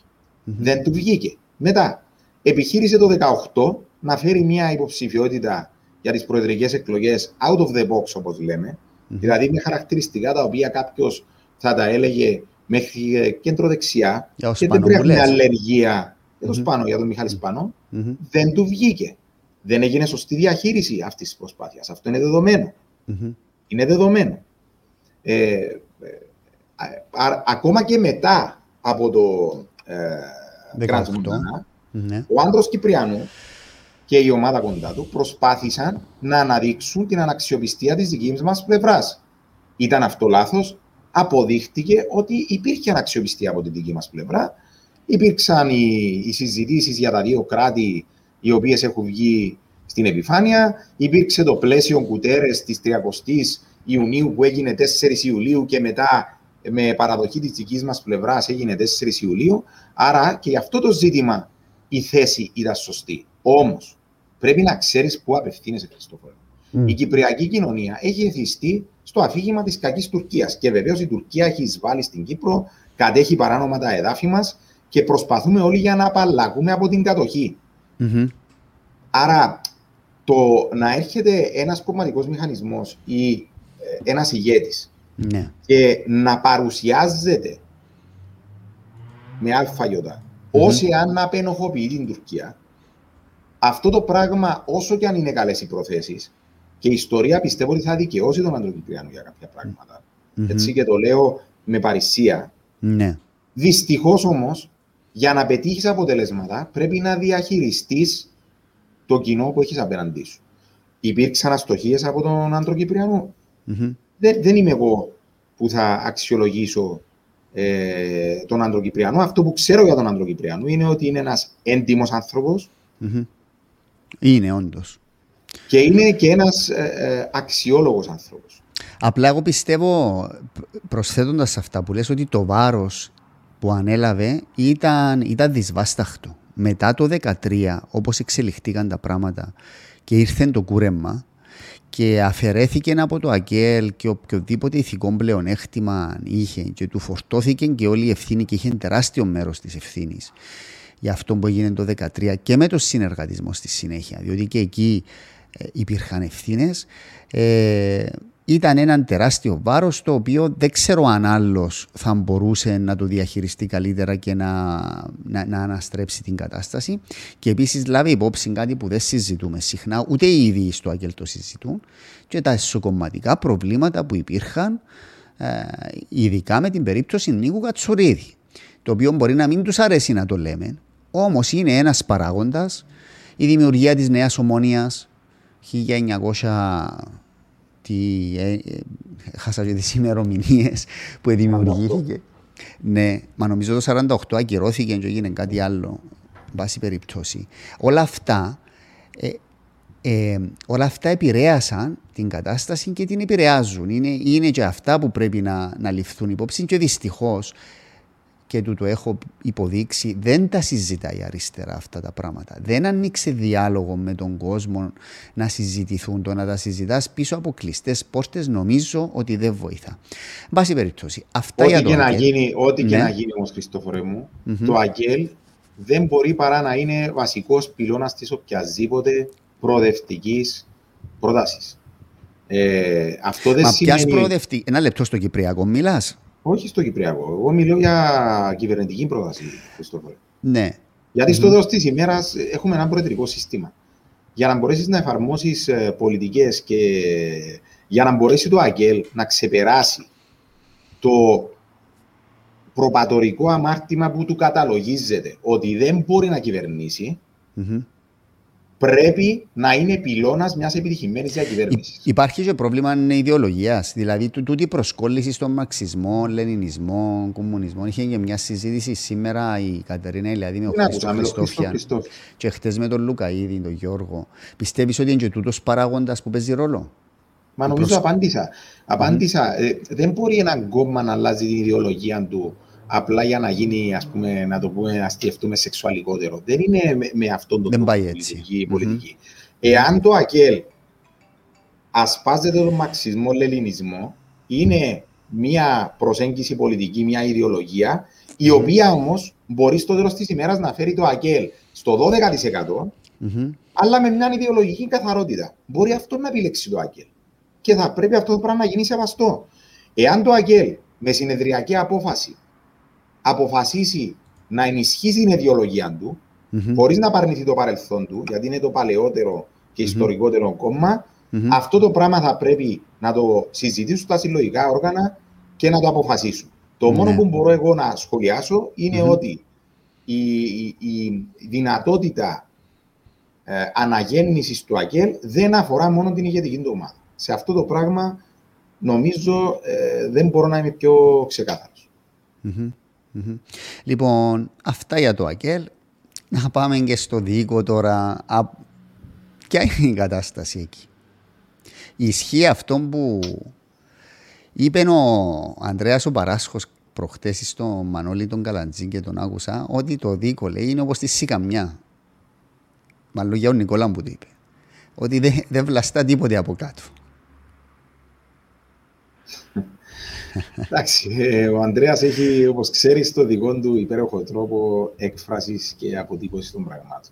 Ισχύει όμως δηλαδή, εντάξει, μπορεί να το είπε και αστίζομενο ο Ανδρέας Χαράλαμπε, αλλά ε, ε, βασικά η θέση είναι ότι με τον τρόπο που συμπεριφέρθηκε η ηγετική ομάδα του, του Δίκο, στην ουσία αποξένωσε τον υπόλοιπο κόσμο, άλλους ας πούμε ε, παράγοντες βουλευτές όπως τον Βότσι, τον ε, Μουσούταν και όλους αυτούς και έμεινε έτσι μια συμπαγής ομάδα γύρω από τον Πρόεδρο.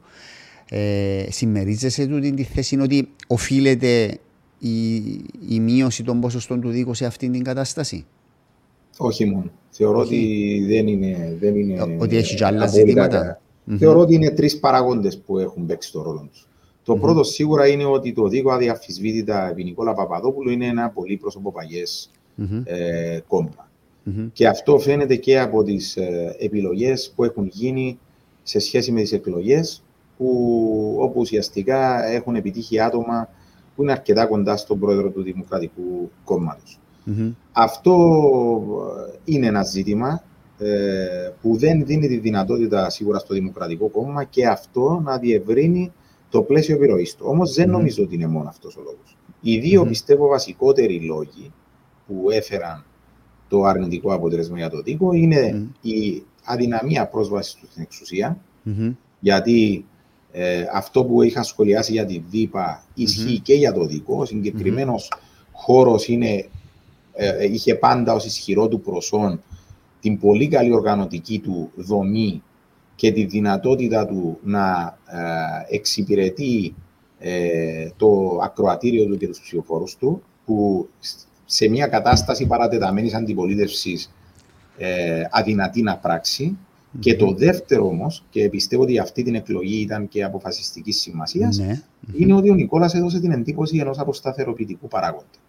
Ε, τόσο με, ποιον τρόπο, με ποιον τρόπο την έδωσε; Δύο πράγματα. Το πρώτο ήταν η μη ψήφιση του προπολογισμού. Mm-hmm. Στήχησε, και... νομίζεις, το πράγμα στο τέλος; 100% Χριστόφορο. Mm. Στήχησε. Μπορεί πολιτικά να είχε το όφελος ότι ξεχώρισε τη συμπολίτευση από την αντιπολίτευση. Mm. Έτσι. Mm-hmm. Γιατί τα κόμματα ουσιαστικά που στήριξαν τον προπολογισμό ε, αποκαλύφθηκαν, να πούμε. Ότι ουσιαστικά, εισαγωγικό, ναι. ναι mm-hmm. Ότι είναι κόμματα που έχουν μια προνομιακή συνεργασία με τον Δημοκρατικός mm-hmm. Συναγερμό. Όμως, ναι. για το μέσο Κύπριο, έτσι, mm-hmm. και το μέσος δεν το λέω υποτιμητικά, το λέω ναι, ναι, ναι, ναι, το, το, το, ο γείτονας mm-hmm. μας, ο φίλος μας, ο, ε, ο πατέρας μας κτλ ε, ε, το να λες ότι δεν θα ψηφιστεί ο προπολογισμός και δεν θα πάρει ο δημόσιος υπάλληλος ή ο ιδιωτικός ε, ε, υπάλληλος ε, είτε τον μισό του είτε τα ωφελήματα που θα λάμβαναν επί πανδημίας. Mm-hmm. Για τον Κύπρο δεν είναι, δεν είναι γνωστά πράγματα αυτά. Ακόμα και το ΕΛΑΜ που είναι ένα ακροδεξιό νεοναζιστικό κόμμα παράρτημα της Χρυσής Αυγής Χριστοφορέ. Mm-hmm. Που πολύ ευφυός, αν με ρωτάς, mm-hmm σε αντίθεση με τη Χρυσή Αυγή, mm-hmm. επιχείρησε ουσιαστικά να γίνει ένα mainstream κόμμα. Γιατί, για mm-hmm. να μην τρομάξει το συντηρητικό κυπριακό ακροατήριο. Mm-hmm. Αυτός ήταν ο λόγος. Ε, ναι. ο Νικόλας κρίθηκε από, αυτή την, ε, από αυτό το κομμάτι της κοινωνίας ως ε, ένας αποσταθεροποιητικός παράγοντας. Ίσως, ίσως ε, υπερτιμήθηκε αυτόν το, η διαφθορά και η διαπλοκή, το τι όφελος θα μπορούσε να φέρει. Διότι το δίκο επικεντρώθηκε εδώ και μήνες πάνω σε αυτόν. Η, η, η, φιλοσοφία του, το αφήγημα του ήταν η κυβέρνηση της διαφθοράς και της διαπλοκής. Και τον είχα και τον Νικόλα στο podcast εδώ και, και τα εξήγησε και ε, επένδυσε πάνω σε αυτό το πράγμα. Μήπως τελικά ο Κύπριος ε, δεν, τον, ε, δεν επίστηκε από αυτό το, το αφήγημα; Χριστόφορε, ζούμε όλοι στην Κύπρο.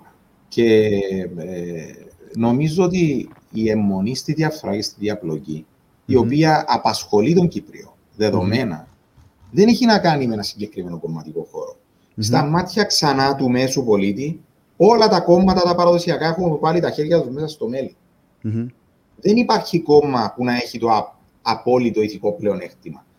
Ένα μεγάλο πρόβλημα για το ΑΚΕΛ που παραδοσιακά είχε το ηθικό πλεονέκτημα mm-hmm. και δυστυχώς μετά από τις υποθέσεις Ρωμολαξιά αλλά και το βίντεο mm-hmm. Al Jazeera, σωστά ή λαθασμένα, παρουσιάζεται ως να έχει χάσει το ηθικό πλεονέκτημα. Για τον Μέσο Κύπριο δεν μπορεί να λες ότι ε, εγώ είμαι ο απόλυτα ηθικός και οι άλλοι είναι διεφθαρμένοι. Γνωρίζουν οι πάντες ότι η διαφθορά και η διαπλοκή υπήρξε σε όλες τις κυβερνήσεις και αναδείχθηκε, αξιοποιήθηκε, εργαλειοποιήθηκε από όλους ανεξαιρέτως τους παραδοσιακούς κομματικούς μηχανισμούς. Γι' αυτό και 15% του εκλογικού σώματος κινήθηκε προς άλλες κατευθύνσεις. Δυστυχώς χωρίς εκπροσώπηση στην Βουλή των αντιπροσωπων αλλά Εκεί πήγε η ψήφος διαμαρτυρία. Mm-hmm. Λοιπόν, αυτό λέει και ο Χρήστος ο Πουτζουρή, ο οποίος λέει ότι για να γεννηθεί και γιγαντωθεί η διαφθορά κλπ. Αυτό είναι απότοπο οριζόντια συνεισφοράς όλου του πολιτικού φάσματος και το ΑΚΕΛ δεν είναι η εξαίρεση. Λέει, όπως είναι το πολιτικό μας σύστημα, κανένα κυβερνητικό κόμμα δεν μπορεί να πράττει χωρίς τη συνένεση της αντιπολίτευσης. Η ηγεσία συνολικά του ΑΚΕΛ είναι πολιτικά διεφθαρμένη και δεν μπορεί να αποτελέσει μέρος της λύσης των προβλημάτων αφού είναι η ίδια το πρόβλημα. Χρήστο μου, δεν συμφωνώ εγώ ότι η ηγεσία του ΑΚΕΛ είναι συνολικά διεφθαρμένη. Και μπορεί, ούτε, ούτε εγώ ασπάζομαι αυτό το Μπορεί να, είναι, να κάνουν λάθος πολιτικές εκτιμήσεις, αλλά δεν θεωρώ ότι είναι πολιτικά διεφθαρμένη. Με την έννοια της διαφθοράς που αντιλαμβανόμαστε εμείς, δεν ξέρω αν εννοείς κάτι άλλο. Ε, θέλεις να σχολιάσεις περαιτέρω ή να πάω σε μια ερώτηση του Παύλου του αγαπητού; Νομίζω, νομίζω, ότι, το, νομίζω ότι για το ζήτημα της διαφθοράς mm-hmm. ε, έχω άποψη για mm-hmm. την παρούσα διακυβέρνηση Χριστόφορο. Ε, mm-hmm. Νομίζω υπάρχουν ε, τεκμήρια αποδείξεις για, συγκεκρι... για τεράστια ε, διαφθορά.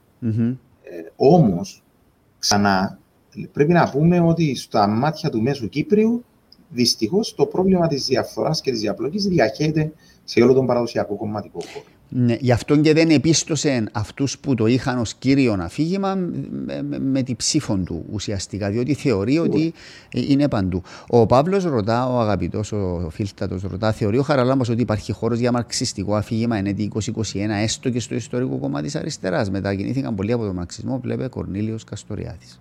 Ναι, καταλαβαίνω τη θέση του, mm-hmm. του Παύλου. Όντως, ε, πολύ θεωρητική ε, και πολιτευτές ε, που ανήκαν στον μαρξιστικό ελληνιστικό χώρο έχουν προχωρήσει. Mm-hmm. Ε, Όμως, όπως είπα προηγουμένως, εναπόκειται στο ίδιο το κόμμα να καθορίσει την ιδεολογία του. Όμως, θα πρέπει να ζήσει ενδεχομένως και με τις συνέπειες της μίκρηση, ε, όπως έχει γίνει και με πάρα πολλούς ε, σχηματισμούς κομματικούς οι οποίοι ασπάζονται τον μαρξισμό-λενινισμό στην Ευρώπη και σε άλλες χώρες. Mm-hmm. Ο Κλεόπας εδώ λέει για την κουβέντα που κάναμε πριν για την αριστερά, ότι μέρος της αριστεράς είναι και η σοσιαλιστική ΕΔΕΚ, όπου μάλιστα ο σοσιαλισμός ήταν πιο εύκολα προσαρμοζόμενος. Άρα, προφανώς οι προτάσεις της ΕΔΕΚ είναι μέρος των προτάσεων της ε, αριστεράς. Ναι, ωραίο point από τον ε, αγαπητό Κλεόπα. Ε, κοιτάξτε, για μένα η ΕΔΕΚ είναι ένα μεγάλο πολιτικό στοίχημα, Χριστόφορο. Mm-hmm. Ασχέτως της άποψης που μπορεί να υπάρχει για τον mm-hmm. Μαρίνο Σιζόπουλο, η ΕΔΕΚ είναι ένα κόμμα ιστορικό mm-hmm. με ένα πολύ συγκεκριμένο πολιτικό παρελθόν και ιστορία. Ε, δηλαδή, δεν μπορώ να διανοηθώ ότι η ΕΔΕΚ θα βρεθεί να συμπλέει έμμεσα ή άμεσα με το ΕΛΑΝ σε, στην προεδρική αναμέτρηση του 2023. Και αυτό θα πρέπει οι φίλοι της ΕΔΕΚ να το σκεφτούν πάρα πολύ καλά. Ε, μην εάν... το λες αυτό το πράγμα. Εάν θέλουν το κόμμα. Το τι θα πράξει η ηγεσία είναι ένα πράγμα. Εγώ δεν μιλώ για την ηγεσία. Ναι. Έκανα, έκανα το σαφή διαχωρισμό. Mm-hmm. Πιστεύω ξανά ότι ο κόσμος της ΕΔΕΚ, όσος έχει απομείνει στην ΕΔΕΚ, mm-hmm. δεν ε, πρόκειται εύκολα να ανεχθεί mm-hmm. τη σύμπλευση με το ΕΛΑΜ έμμεσα ή άμεσα. Αυτό πιστεύω θα είναι και το οριστικό τέλος ή η διάσπαση ε, της ΕΔΕΚ. Mm-hmm. Κοιτάξτε, Χριστόφορε, η ΕΔΕΚ είναι μια, ένα κίνημα που είχε νεκρούς από τον φασισμό. Ναι. ναι. Ε, νομίζω ότι δεν μπορεί τα πρόσκαιρα ωφέλη ή οι καλές διαπροσωπικές σχέσεις ή, εν πάση περιπτώσει, τα όποια κίνητρα μπορεί να υπάρχουν mm-hmm. ε, σε επίπεδο ηγεσίας να οδηγήσουν ένα ιστορικό ναι. κόμμα σε ένα τέτοιο mm-hmm. εξευτελισμό. Λοιπόν, ο και ναι, μπορεί να μπολιάσει το αριστερά mm-hmm. φύγημα. Ο Λευτέρης λέει η ΕΔΕΚ δεν είναι αριστερά με τις θέσεις στο μεταναστευτικό και τη στήριξη της στο Δύση. Σωστά. Σωστά. Είναι, είναι, είναι δεδομένο ότι έχει συντηρητικοποιηθεί mm-hmm. Και ο Χρήστος, ο Χρήστος επανέρχεται και λέει είπα πολιτική διαφθορά και μπορώ να το τεκμηρίωσω. Ωραία. Άρα αυτή είναι η άποψη του, του Χρήστου. Ε... Εάν πολιτική διαφθορά Mm-hmm. Για, να με, για να μην θεωρηθεί ότι εάν πολιτική διαφθορά μπορεί να θεωρείται mm-hmm. η εύνοια ε, έμισος στελεχών, παραδείγματος χάρη, ή συγκεκριμένων mm-hmm. α, α, συμμετεχόντων ε, στο μηχανισμό ενός mm-hmm. κόμματος. Ε, Όντως, ε, φαίνεται ότι αυτό είναι ένα μεγάλο ζήτημα για τον κόσμο της αριστεράς. Θεωρεί δηλαδή ότι υπάρχει και νεποτισμός και ε, μία απόσταση του έμμυσου μηχανισμού mm-hmm. από τη βάση της αριστεράς. Δεν θα αποφύγω mm-hmm. να σχολιάσω αυτό το πράγμα mm-hmm. και το, το μεταφέρω όπως το εισπράττω από τις συζητήσεις μου από πάρα πολλούς φίλους αριστερούς. Mm-hmm. Αν αυτό τώρα μπορεί να αποκαλείται πολιτική διαφθορά, δεν μπορώ να το σχολιάσω. Ναι. Ο Ανδρέας εδώ λέει αυτό που είπες και εσύ πριν, ότι το μεγάλο λάθος του Δίκο ήταν η καταψήφιση του προπολογισμού και ότι τούτον ε, εφόβησε πάρα πολύ τον κόσμο. Ενώ τούτο το πράγμα έγινε για να. ναι, ναι, ναι. Έγινε για να αποτελέσει πολιτικό, να τούγει πολιτικό πλεονέκτημα ε, για το δίκο. Φαίνεται ότι ήταν περίπτωση μάκη, δηλαδή έκαμε backfire, γύρισε. Ό, όλα συνδέονται, Χριστόφορο. Ήταν ναι, μέρος ναι. μιας στρατηγικής ναι, η οποία ναι, ναι. ήθελε να δημιουργήσει μια mm-hmm. εικόνα τοξικότητας και αποσταθεροποίησης. Ναι. Αυτό το πράγμα δούλεψε για το ΣΥΡΙΖΑ πάρα mm-hmm. πολύ καλά με ένα στρατό από τρόλ στα social media τα οποία διέσπηραν αυτού του είδους ε, το αφήγημα. Όμως ναι. στην Κύπρο, μια μικρή κοινωνία του νοικοκυρέου Δεν είναι εύκολο να περάσουν αυτές τις συνταγές. Και όσοι προσλαμβάνουν φίλους επικοινωνιολόγους από την Ελλάδα, να είναι σίγουροι ότι αυτοί οι επικοινωνιολόγοι έχουν αντίληψη της κυπριακής πραγματικότητας. Πάντως, πολιτική λογική είχε. Δηλαδή, η στρατηγική να επικεντρωθώ στη διαφθορά και να το κοπανώ αυτόν από το πρωί μέχρι το βράδυ είχε μια πολιτική λογική. σω συνέβη και αυτό που λες ότι δεν ελήφθηκε υπόψη η ιδιοσυγκρασία του Κύπριου ψηφοφόρου. Όχι μόνο αυτό. Το... Όχι μόνο αυτό. Mm-hmm. Κάποιος μπορεί να ψηφίσει κάποιον που θεωρεί από τη στιγμή που διαχύθηκε διαφθορά, Χριστόφορε. Mm-hmm. Το δίλημα, να το πούμε σκληρά κοινικά, το δίλημα ήταν ψηφίζω κάποιον που μπορεί να κυβερνήσει διεφθαρμένο; Ή κάποιον που δεν μπορεί να κυβερνήσει διεφθαρμένο. Αυτό mm-hmm. ήταν το δίλημα του Μέσου Κύπρου. Αυτό ναι. ήταν. Και δυστυχώς, ναι. επειδή mm-hmm. δεν υπάρχει εναλλακτική πρόταση, όπως έχω εξηγήσει, ναι. ε, από την πλευρά της αντιπολίτευσης, mm-hmm. έχει παγιωθεί αντίληψη ότι ναι, είναι διεφθαρμένοι, έχουν βάλει και τα χέρια και τα πόδια στο μέλι, βαστούν την κατσίκα και τρέχουν μέσα στον δρόμο, αλλά ναι. τουλάχιστον μπορούν να κυβερνήσουν. Τώρα, τούτον χαραλάμπε με το ΕΛΑΜ, το οποίο συνέβη και κατά τη γνώμη μου είναι, είναι καταθλιπτικό. Αλλά αυτόν εψήφισε ο κόσμος. Πιστεύεις θα κάνει τον κύκλο του όπω έκαμε στην Ελλάδα η Χρυσή Αυγή ή το ΕΛΑΜ είναι εδώ και θα μας μείνει. Δεν νομίζω ότι η αποδόμηση του ΕΛΑΜ θα είναι εύκολη, Χριστόφορο. Ε, και δεν νομίζω ότι ε, θα είναι και άμεση σε κάθε περίπτωση. Δεν είμαι αισιόδοξος ως προς αυτό. Mm-hmm. Αν δούμε τις νεαρότερες ηλικίες, τις mm-hmm. ηλικίες 18 με 25, το ΕΛΑΜ ε, έχει ποσοστά που δεν μπορεί να συλλάβει ο ανθρώπινος νους. Μα στο παραλίμνη πήρε 20% είπαμε. Α το γεωγραφικό, θα πούμε και για το γεωγραφικό. Εγώ μιλώ ότι παραδοσιακές οικογένειες συναγερμικών, ακόμα και αγγελικό Χριστόφορε, mm-hmm. έχουν παιδιά που μπαίνουν στο ΕΛΑΜ. Ναι. Γιατί, γιατί mm. ε, θεωρείται το ΕΛΑΜ ότι είναι το εξωσυστημικό, mm-hmm. ενώ είναι απόλυτα συστημικό πλέον. Mm-hmm. Γιατί το ΕΛΑΜ θεωρείται ότι είναι πατριωτικό, ενώ προσωπική μου άποψη δεν υπάρχει ε, λιγότερη αίσθηση πατριωτισμού από την παράδοση της μισής πατρίδας μας στην Τουρκία με ε, το πρόσχημα του στήρου αφηγήματος του απόλυτα, του αμυγός ελληνικού mm-hmm. μισού κράτους. Mm-hmm. Έτσι. Mm-hmm. Όμως, επειδή βρίσκει πρόσφορο έδαφος αυτό το αφήγημα, mm-hmm. δυστυχώς και γεωγραφικά σε περιοχές συγκεκριμένες που είναι αρκετά συντηρητικές με συγκεκριμένα χαρακτηριστικά όπως είναι η ελεύθερη περιοχή Αμοχώστου. Ναι. Αλλά δυστυχώς και σε όλες τις άλλες επαρχίες, ακόμα και στην αστική Λευκοσία, το αφήγημα του ΕΛΑΜ βρίσκει πολύ μεγάλο έρισμα. Ναι. Και σε αυτό συντείνει και η κανονικοποίηση του ΕΛΑΜ mm-hmm. από, την, ε, από την κυβέρνηση Αναστασιάδη.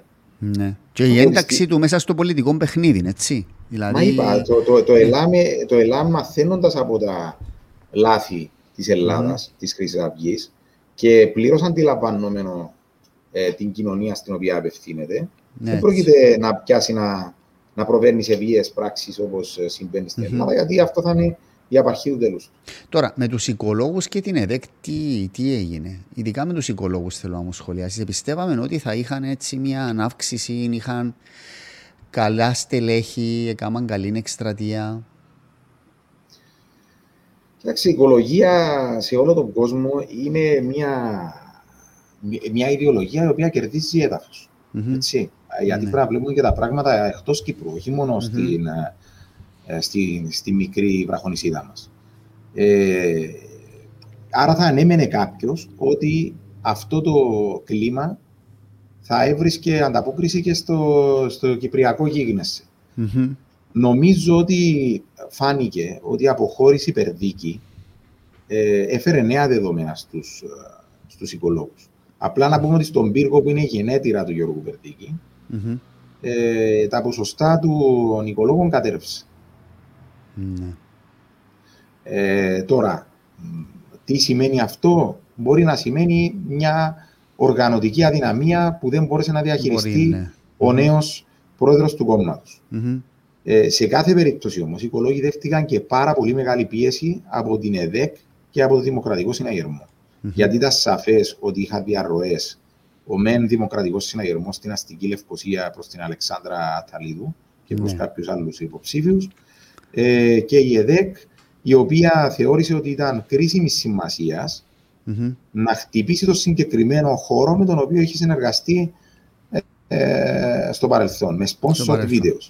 Δεν άντεξαν οι οικολόγοι αυτή τη ε, διαδικασία. Έκαναν και ήδη πολλά λάθη στην προεκλογική εκστρατεία, ενώ είχαν τα πάντα να ε, τους υποστηρίζουν και δεν ε, πέτυχαν σίγουρα τον ε, εκλογικό τους στόχο. Mm-hmm. Όμως, θεωρώ ότι οι οικολόγοι έχουν λόγο ύπαρξης. Γενικά, ένα οικολογικό κίνημα έχει λόγο ύπαρξης στο πολιτικό σύστημα. Τώρα, από, από αυτήν τη Βουλή, Χαράλαμπε, εσύ έχεις άποψη για το ποιος πρέπει να είναι ο πρόεδρος της; Ελπίζω ότι ο πρόεδρος θα είναι γυναίκα, η πρόεδρος θα είναι γυναίκα και ελπίζω ότι τα κόμματα θα δείξουν ότι έλαβαν ένα στοιχειώδες μήνυμα ε, για να απέχουν από γνωστές συναλλαγές. Τώρα, ελπίζω, αλλά δεν είμαι και ρομαντικός, επομένως είμαι ρομαντικός σε έναν βαθμό, αλλά δεν είμαι μάλλον ε, εθεροβάμων και ξέρω ότι σίγουρα θα αποτελέσουν πρόβλημα για διάφορα. Εγώ έγραψα ένα post χτε και είπα ότι το ΑΚΕΛ πρέπει να προτείνει τη Χαραλαμπίδου ως τη νέα πρόεδρο της Βουλής και εξήγησα έτσι πολύ σύντομα τους λόγους. Ε, βασικός εκ των οποίων είναι ότι παίρνει για δεύτερη φορά τους με, το μεγαλύτερο αριθμό σταυρών προτίμησης. Δηλαδή ο λαός δείχνει με τη ψήφο του να εμπιστεύεται αυτή τη βουλευτή ή τη βουλεύτρια, αναλόγως το πώς το λέμε. Είχε μια πορεία, έχει την εμπειρία ε, και πιστεύω ότι σημειολογικά το ΑΚΕΛ αν κάνει αυτή την κίνηση θα, θα κερδίσει ε, γενικότερα. Βεβαίω ναι. δεν θα την χωρίς κάνει. Να, χωρίς, χωρίς να αφισβητώ ναι. την ε, απήχηση της κυρίας Χαραλαμπίδου. Ε, θέλω να πω, Χριστόφορε, ότι η Προεδρία της Βουλής δεν είναι διαγωνισμός δημοφιλίας ή διαγωνισμός σταυρών. Έτσι, ε, το, το, πόστο, το πόστο του Προέδρου της Βουλής είναι το δεύτερο διδάξει θεσμικό πόστο στη χώρα μας. Mm-hmm. Με τον Πρόεδρο της Βουλής να αναπληρώνει τον Πρόεδρο της Δημοκρατίας όταν αυτός απουσιάζει. Mm-hmm. Ω προς το κοινοβουλευτικό έργο, θα πρέπει ο Πρόεδρος της Βουλής να είναι ένας έμπειρος ε, πολιτικός με τη δυνατότητα να πετύχει διαδικαστικές και πολιτικές για να μπορέσει η Βουλή να παράξει έργο και να λειτουργήσει Και κατά δεύτερο, πρέπει να ε, ε, είναι θεσμικά τόσο για να μπορεί να έχει και με τον πρόεδρο της Δημοκρατίας μια σωστή θεσμική σχέση. Δεν μιλώ για προσωπική σχέση. Ναι, Έτσι, ναι, θεσμική σχέση για να τον μπορεί να τον αναπληρώνει όταν παρουσιάζεται ανάγκη. Ε, ο προηγούμενος πρόεδρος της Βουλής ήταν ο Σιλούρης που συγκέντρωνε αυτά που λες. Όχι, βεβαίως δεν τα συγκέντρωνε ναι. και είδατε πού καταλήξα. Ναι, ενώ θέλω να σου πω, εντάξει, εγώ συμφωνώ με αυτά που έβαλες κάτω. Ε, από την άλλη όμως πρέπει να ληφθεί υπόψη και η, και η βούληση του κόσμου. Και όταν ο κόσμος στέλνει το, για δύο συνεχόμενες φορές, τη μια με 16.000 σταυρού και την άλλη με 14, και μάλιστα από έναν κόμμα το οποίο γενικότερα υποχωρεί, ε, έχει, έχει και τούτον τη σημασία του.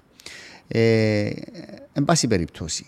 Είναι πρόκριμα για, το, για τις προεδρικές αυτό το αποτέλεσμα; Ερηγαρίστηκε το γήπεδο δηλαδή; Εάν ρωτούσαμε κάποιον να μας πει ποιες είναι οι πιθανότητες σήμερα για, την, για ιστορική τρίτη θητεία mm-hmm. της δεξιάς στην κυβέρνηση, θα έλεγα ότι είναι πάνω από 50%.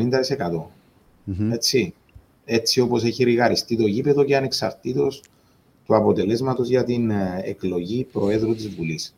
Όμως, ε, πιστεύω ότι για να έχει ο τόπος είναι πάρα πολύ σημαντικό εχθές να αρθρωθεί μια εναλλακτική, αξιόπιστη κυβερνητική πρόταση από την αντιπολίτευση, Χριστόφορε. Mm-hmm. Αυτή Εσύ είναι η είπες και πριν για την ανάγκη για όραμα. Εσύ, σαν νέος άνθρωπος, Χαράλαμπε, έχεις όραμα, να πούμε. Δηλαδή, ας σε ρωτήσω τι οραματίζεσαι για την Κύπρο τα επόμενα 10, 15, 20 χρόνια, έχεις κάτι να μου πεις; Εγώ, Χριστόφορε, αγαπώ την Κύπρο. Mm-hmm. Αγαπώ τις μυρωδιές της, αγαπώ τα... τις ομορφιές της, αγαπώ τους ανθρώπους της που πιστεύω ότι έχουν φιλότιμο mm-hmm. και πιστεύω ότι έχουμε ιστορική ευθύνη για να παραμείνουμε σε αυτόν τον τόπο για να διασφαλίσουμε την συλλογική μας επιβίωση σε αυτόν τον τοπο και για να διασφαλίσουμε και την προκοπή αυτού του τόπου και για μας και για τα παιδιά μας και για τις επόμενες γενιές. Νομίζω ότι οποιοδήποτε όραμα πρέπει να βασίζεται σε αυτή την απλή θεώρηση των πραγμάτων. Αν δεν αγαπάς γνήσια τον τόπο σου, δεν μπορείς να έχεις όραμα. Είσαι διαχειριστής. Εγώ δεν θέλω να είμαι διαχειριστής. Εγώ θέλω κάθε μέρα που ξυπνώ να προσπαθώ να κάνω τον κόσμο γύρω μου καλυτερο Το όραμα το δικό μου είναι μια Κύπρος επανενωμένη, μια Κύπρος που να μπορεί ο κάθε Κύπριος να επισκεφτεί, να απολαύσει, να δημιουργήσει σε όλη την επικράτεια της. Mm-hmm. Οραματίζω με μια συνεννόηση Ελληνοκυπρίων και Τουρκοκυπρίων, όχι με την αίσθηση του άμεσου εναγκαλισμού. Αυτό χάθηκε το 2004. Mm-hmm. Όμως μιας σταδιακής, αρμονικής συνύπαρξης, συνδημιουργίας στο πλαίσιο της Ευρωπαϊκής Ένωσης. Mm-hmm. Οραματίζω με μια Κύπρο που δεν θα είναι ο φτωχός συγγενής της Ευρωπαϊκής Ένωσης ο οποίος δεν θα συνεισφέρει καθόλου στη δημιουργία ευρωπαϊκών πολιτικών και ο οποίος θα αξιοποιεί την Ευρωπαϊκή Ένωση σαν ζήτουλας μόνο και μόνο για να σκοράρει πόντους σε ψηφίσματα εναντίον της Τουρκίας. Mm-hmm. Οραματίζω με μια χώρα αξιοκρατική όπου τα χιλιάδες καλοσπουδασμένα, καλομορφωμένα παιδιά δεν θα έχουν μισούς των 700 ευρώ, αλλά θα έχουν μισούς οι οποίοι θα ανταποκρίνονται στην αξία τους και στην προσπάθεια που έχουν καταβάλει. Μία Κύπρο της καινοτομίας που θα αξιοποιεί τα εξαιρετικά πανεπιστήμια που έχουμε δημιουργήσει, που δεν είναι κρατικά πανεπιστήμια, είναι δημόσια πανεπιστήμια, είναι με τα χρήματα του φορολογούμενου που έχουν γίνει. Έτσι. Και τα ιδιωτικά μας πανεπιστήμια και τα ερευνητικά μας κέντρα για να παράξει καινοτομία. Οραματίζομαι μια Κύπρο που δεν θα είναι της αρπαχτής, όπου εμείς οι δικηγόροι, οι λογιστές, θα προσφέρουμε υπηρεσίες σε σοβαρές εταιρείες που θα επιλέγουν την Κύπρο ως μια αξιόπιστη χώρα για να διεξαγάγουν τις επιχειρήσεις τους, τις δραστηριότητες τους, για να φέρουν το προσωπικό τους σε μια χώρα με χαμηλό έγκλημα, με αποτελεσματικές υποδομές, κοντά στη Μέση Ανατολή, κοντά στην Ασία, κοντά στην Αφρική, μέλος της Ευρωπαϊκής Ένωσης. Mm-hmm. Οραματίζομαι ένα σύστημα δικαιοσύνης το οποίο να είναι ο ίστατος πυλώνας όταν όλοι οι άλλοι αποτύχουν για την εξέβρεση της δίκαιης απέτησης κάποιου και της προστασίας των θεμελιωδών δικαιωμάτων του. Mm-hmm. Νομίζω δεν ζητώ πολλά. Ζητώ πράγματα φυσιολογικά και αυτά... προσδοκώ πράγματα φυσιολογικά που πιστεύω ότι ο Κύπριος μπορεί να ναι. τα πετύχει. Ναι. Απλά αισθάνεσαι και εσύ ότι το υφιστάμενο πολιτικό σύστημα δεν μπορεί να τα προσφέρει αυτά τα πράγματα. Ούτε σε επίπεδο οραματισμού, σε επίπεδο έμπνευσης του κόσμου, δηλαδή ελπίδας. Διότι θέλουμε και το πράγμα. Δηλαδή, τούτο που είπες που ξυπνώ το πρωί και θέλω να, να παράξω, να κάνω κλπ. Είναι η ελπίδα που πρέπει να νιώθει ο κόσμος. Ε, ε, το, το, σύστημα ε, δεν τα δεν τα μεταδίδει, δεν τα επιτρέπει και πρακτικά δεν γίνονται. Βέβαια, να σου πω, ξέρεις τι μου θύμισε, όχι αυτό που είπες, αλλά θυμούμε την περίπτωση του Αβέροφ στη Γογό, την Αλεξανδρινού με το λεωφορείο. Δεν ξέρω αν θυμάσαι εκείνο το επεισόδιο. Που της είπε ότι θέλω να ξυπνούν τα παιδιά το πρωί, να, να έρχεται το σχολικό λεωφορείο, να τα παίρνει. Ε, είναι ένα απολαυστικό δίλεπτο, τρίλεπτο. Εγώ το έκοψα και το έβαλα και στο facebook. Που ήταν, εντάξει, εκεί ήταν ο Αβέροφ με τον δικό του τρόπο προσπάθαν να, να μεταφέρει τούτο το πράγμα, το όραμα. Εγώ πιστεύω ότι ο επόμενος πρόεδρος δεν πρέπει να προέρχεται από το κομματικό σύστημα. Ναι, και εγώ έτσι πιστεύω. Και εγώ έτσι πιστεύω, Χαραλά. Όχι επειδή δεν υπάρχουν αξιάνθρωποι στο ναι. κομματικό σύστημα. Δεν είμαι μηδενιστής, ούτε ε, ούτε έχω έλλειψη σεβασμού mm-hmm. ε, ή να είμαι ισοπεδωτικός, αν θέλεις, mm. προς τους συμμετέχοντες στο πολιτικό σύστημα. Απλά λέω ότι όσο άξιος και να είναι κάποιος, mm-hmm. δυστυχώς το πολιτικό σύστημα δημιουργεί βαρύδια, εξαρτήσεις, τις οποίες θα πρέπει ο πρόεδρος το 23, που θα έχει τεράστιες προκλήσεις ενώπιον του, να μπορεί να τα υπερβεί. Βεβαίως θα συνεργαστείς με πολιτικές Δεν ε, ε, μπορεί να αναμένεται ότι ε, δεν θα έρθουν πολιτικές δυνάμεις να στηρίξουν μια υποψηφιότητα.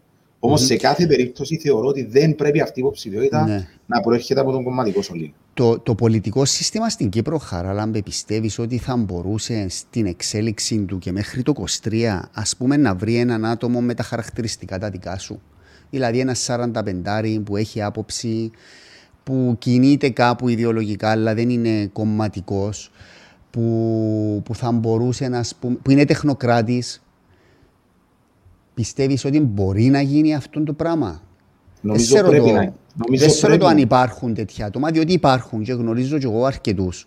Ε, αλλά και, και, και, θα έλεγα ένας από αυτούς είσαι και εσύ. Ε, αν ήταν να ονοματίσω, χωρίς να θέλω να σε φέρω σε δύσκολη θέση τώρα. Ε, δε, δεν κάνω αυτό το πράγμα. Απλά λέω, το σύστημα μας μπορεί, αντέχει αυτό το πράγμα; Νομίζω ότι δεν υπάρχει άλλη επιλογή εδώ που έχουν έρθει τα πράγματα. Δηλαδή, mm-hmm. εάν ε, η αντιπολίτευση, καταρχήν η συμπολίτευση έχει πολλούς υποψήφιους. Έτσι. Mm-hmm. Άρα ναι. μιλούμε ουσιαστικά για την αντιπολίτευση. Έτσι, ναι. Για τον προοδευτικό χώρο, ας πούμε. Mm-hmm. Όχι μόνο τα κόμματα. Mm-hmm. Πιστεύω ότι δεν έχει άλλη επιλογή όπως είναι τα πράγματα. Ναι. Ε, δηλαδή, υπάρχουν δύο επιλογές. Ή θα πάμε στην επιλογή κάποιου από τους πολιτικούς αρχηγούς, η οποία πιστεύω ότι δεν έχει καμία πιθανότητα επιτυχίας. Mm-hmm. Τουλάχιστον όπως είναι τα πράγματα σήμερα, δεν έχει. Mm-hmm. Είτε θα πάμε σε μια νερόβραστη υποψηφιότητα, mm-hmm. η οποία απλά θα ε, συμπληρώνει όλα τα κουτάκια που ουσιαστικά θα καθιστούν τον υποψήφιο πλήρως mm-hmm. ελεγχόμενο και πλήρως ε, ναι. εξαρτημένο από τους κομματικούς μηχανισμούς. Άρα, προσωπική μου άποψη είναι ότι πρέπει ο υποψήφιος για την Προεδρία του 23 να μην έχει καμία σχέση με το υφιστάμενο κομματικό σύστημα.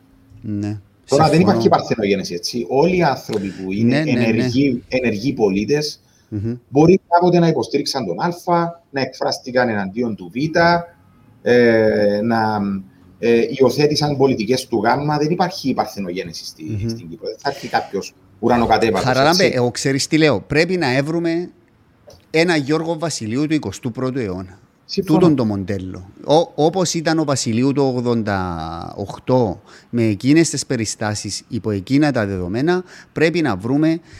Ε, ε, ενώ η αντιπολίτευση και με, με προμετωπίδα την αριστερά πρέπει να βρει ε, έναν καινούριο Βασιλείου με τα χαρακτηριστικά που έχω περιγράψει πριν. Λοιπόν, δεν θα σου πω τι μήνυμα μου έστειλε ο Αλεξανδρινού, διότι θα παραβιάσω προσωπικά δεδομένα. Είναι καλό μήνυμα όμως. Δεν, είναι... δεν θα δημιουργήσω κρίση. λοιπόν, να σε ευχαριστήσω πολύ πολύ για την ε, κουβέντα, έτσι, την, την ωραία κουβέντα, την εις βάθος ε, ανάλυση που, που κάνουμε πάντα. Πάντα χαίρομαι τις κουβέντες μαζί σου, διότι έχουν ουσία, έχουν περιεχόμενο και πάντα είναι από τα podcast που πάω ξανά και τα ακούω. Χριστόφορο, ε... μου σε ευχαριστώ θερμά. Θέλω να σου πω ότι επειδή πες είναι η τρίτη φορά με προσκαλείς. Ναι. Θέλω να ξέρεις ότι για μένα αποτελεί μεγάλη τιμή και χαρά. Γιατί είναι πολύ αξιόλογοι οι προσκεκλημένοι στα podcast σου. Και πρέπει να σου πω ότι πραγματικά δεν καταλαβαίνω πώς περνά ο χρόνος να συζητώ μαζί σου. Ναι, ε, είναι, πάρα πολύ. Που, σημαίνει ότι είναι παραγωγικός και καλός. Λοιπόν, να ευχαριστήσω και όλους τους φίλους που μας έχουν ε, παρακολουθήσει. Να πούμε ότι θα μπει το podcast και σε audio. Κατεβάζετε τα podcast στο iTunes, στα iPhone σας ε, και κάνετε και ratings διότι βοηθά του στο να... Είμαστε το, σύμφωνα με κάποια ratings το πρώτο podcast σε audio στην Κύπρο και σύμφωνα με κάποια άλλα το δεύτερο χαρά να μπει. Ενώ σε downloads. Ε, άρχισε ο κόσμος σιγά σιγά να τα κατεβάζει στο κινητό του, να τα ακούει στο αυτοκίνητο όταν περπατά, όταν κάνει γυμναστική. Που έτσι, ξεκίνησε, έτσι ξεκίνησε το concept. Ε, και εγώ και άλλοι. Και άλλοι. Ε, ο, ο Κλεόπας εδώ ρωτά δηλαδή, Χριστόφορο έχει podcast σου που δεν ξανακούεις; Προβοκατόρικη ερώτηση τούτη. Λοιπόν, συναγωνιστής Κλεόπας. Συναγωνιστής Κλεόπας, ναι. Λοιπόν, ε, οπότε ε, αυτά είχαμε με, τον ε, φίλτατον σύντροφο Χαράλαμπο Προύντζον απόψε. Να ευχαριστήσω ξανά όλους. Θα τα πούμε την ερχόμενη εβδομάδα με ένα νέο καλεσμένο και ένα νέο θέμα. Καλό Σάββατο να έχετε. Να πάτε στη θάλασσα όλοι τώρα έτσι να χαλαρώσετε. Απολαύστε το καλοκαίρι και εμείς εδώ θα είμαστε να τα λέμε. Χαραλάμε μου καλό σου βράδυ. Καλό βράδυ σε όλους. Καλό βράδυ, καλό Σαββατοκύριακο σε όλους.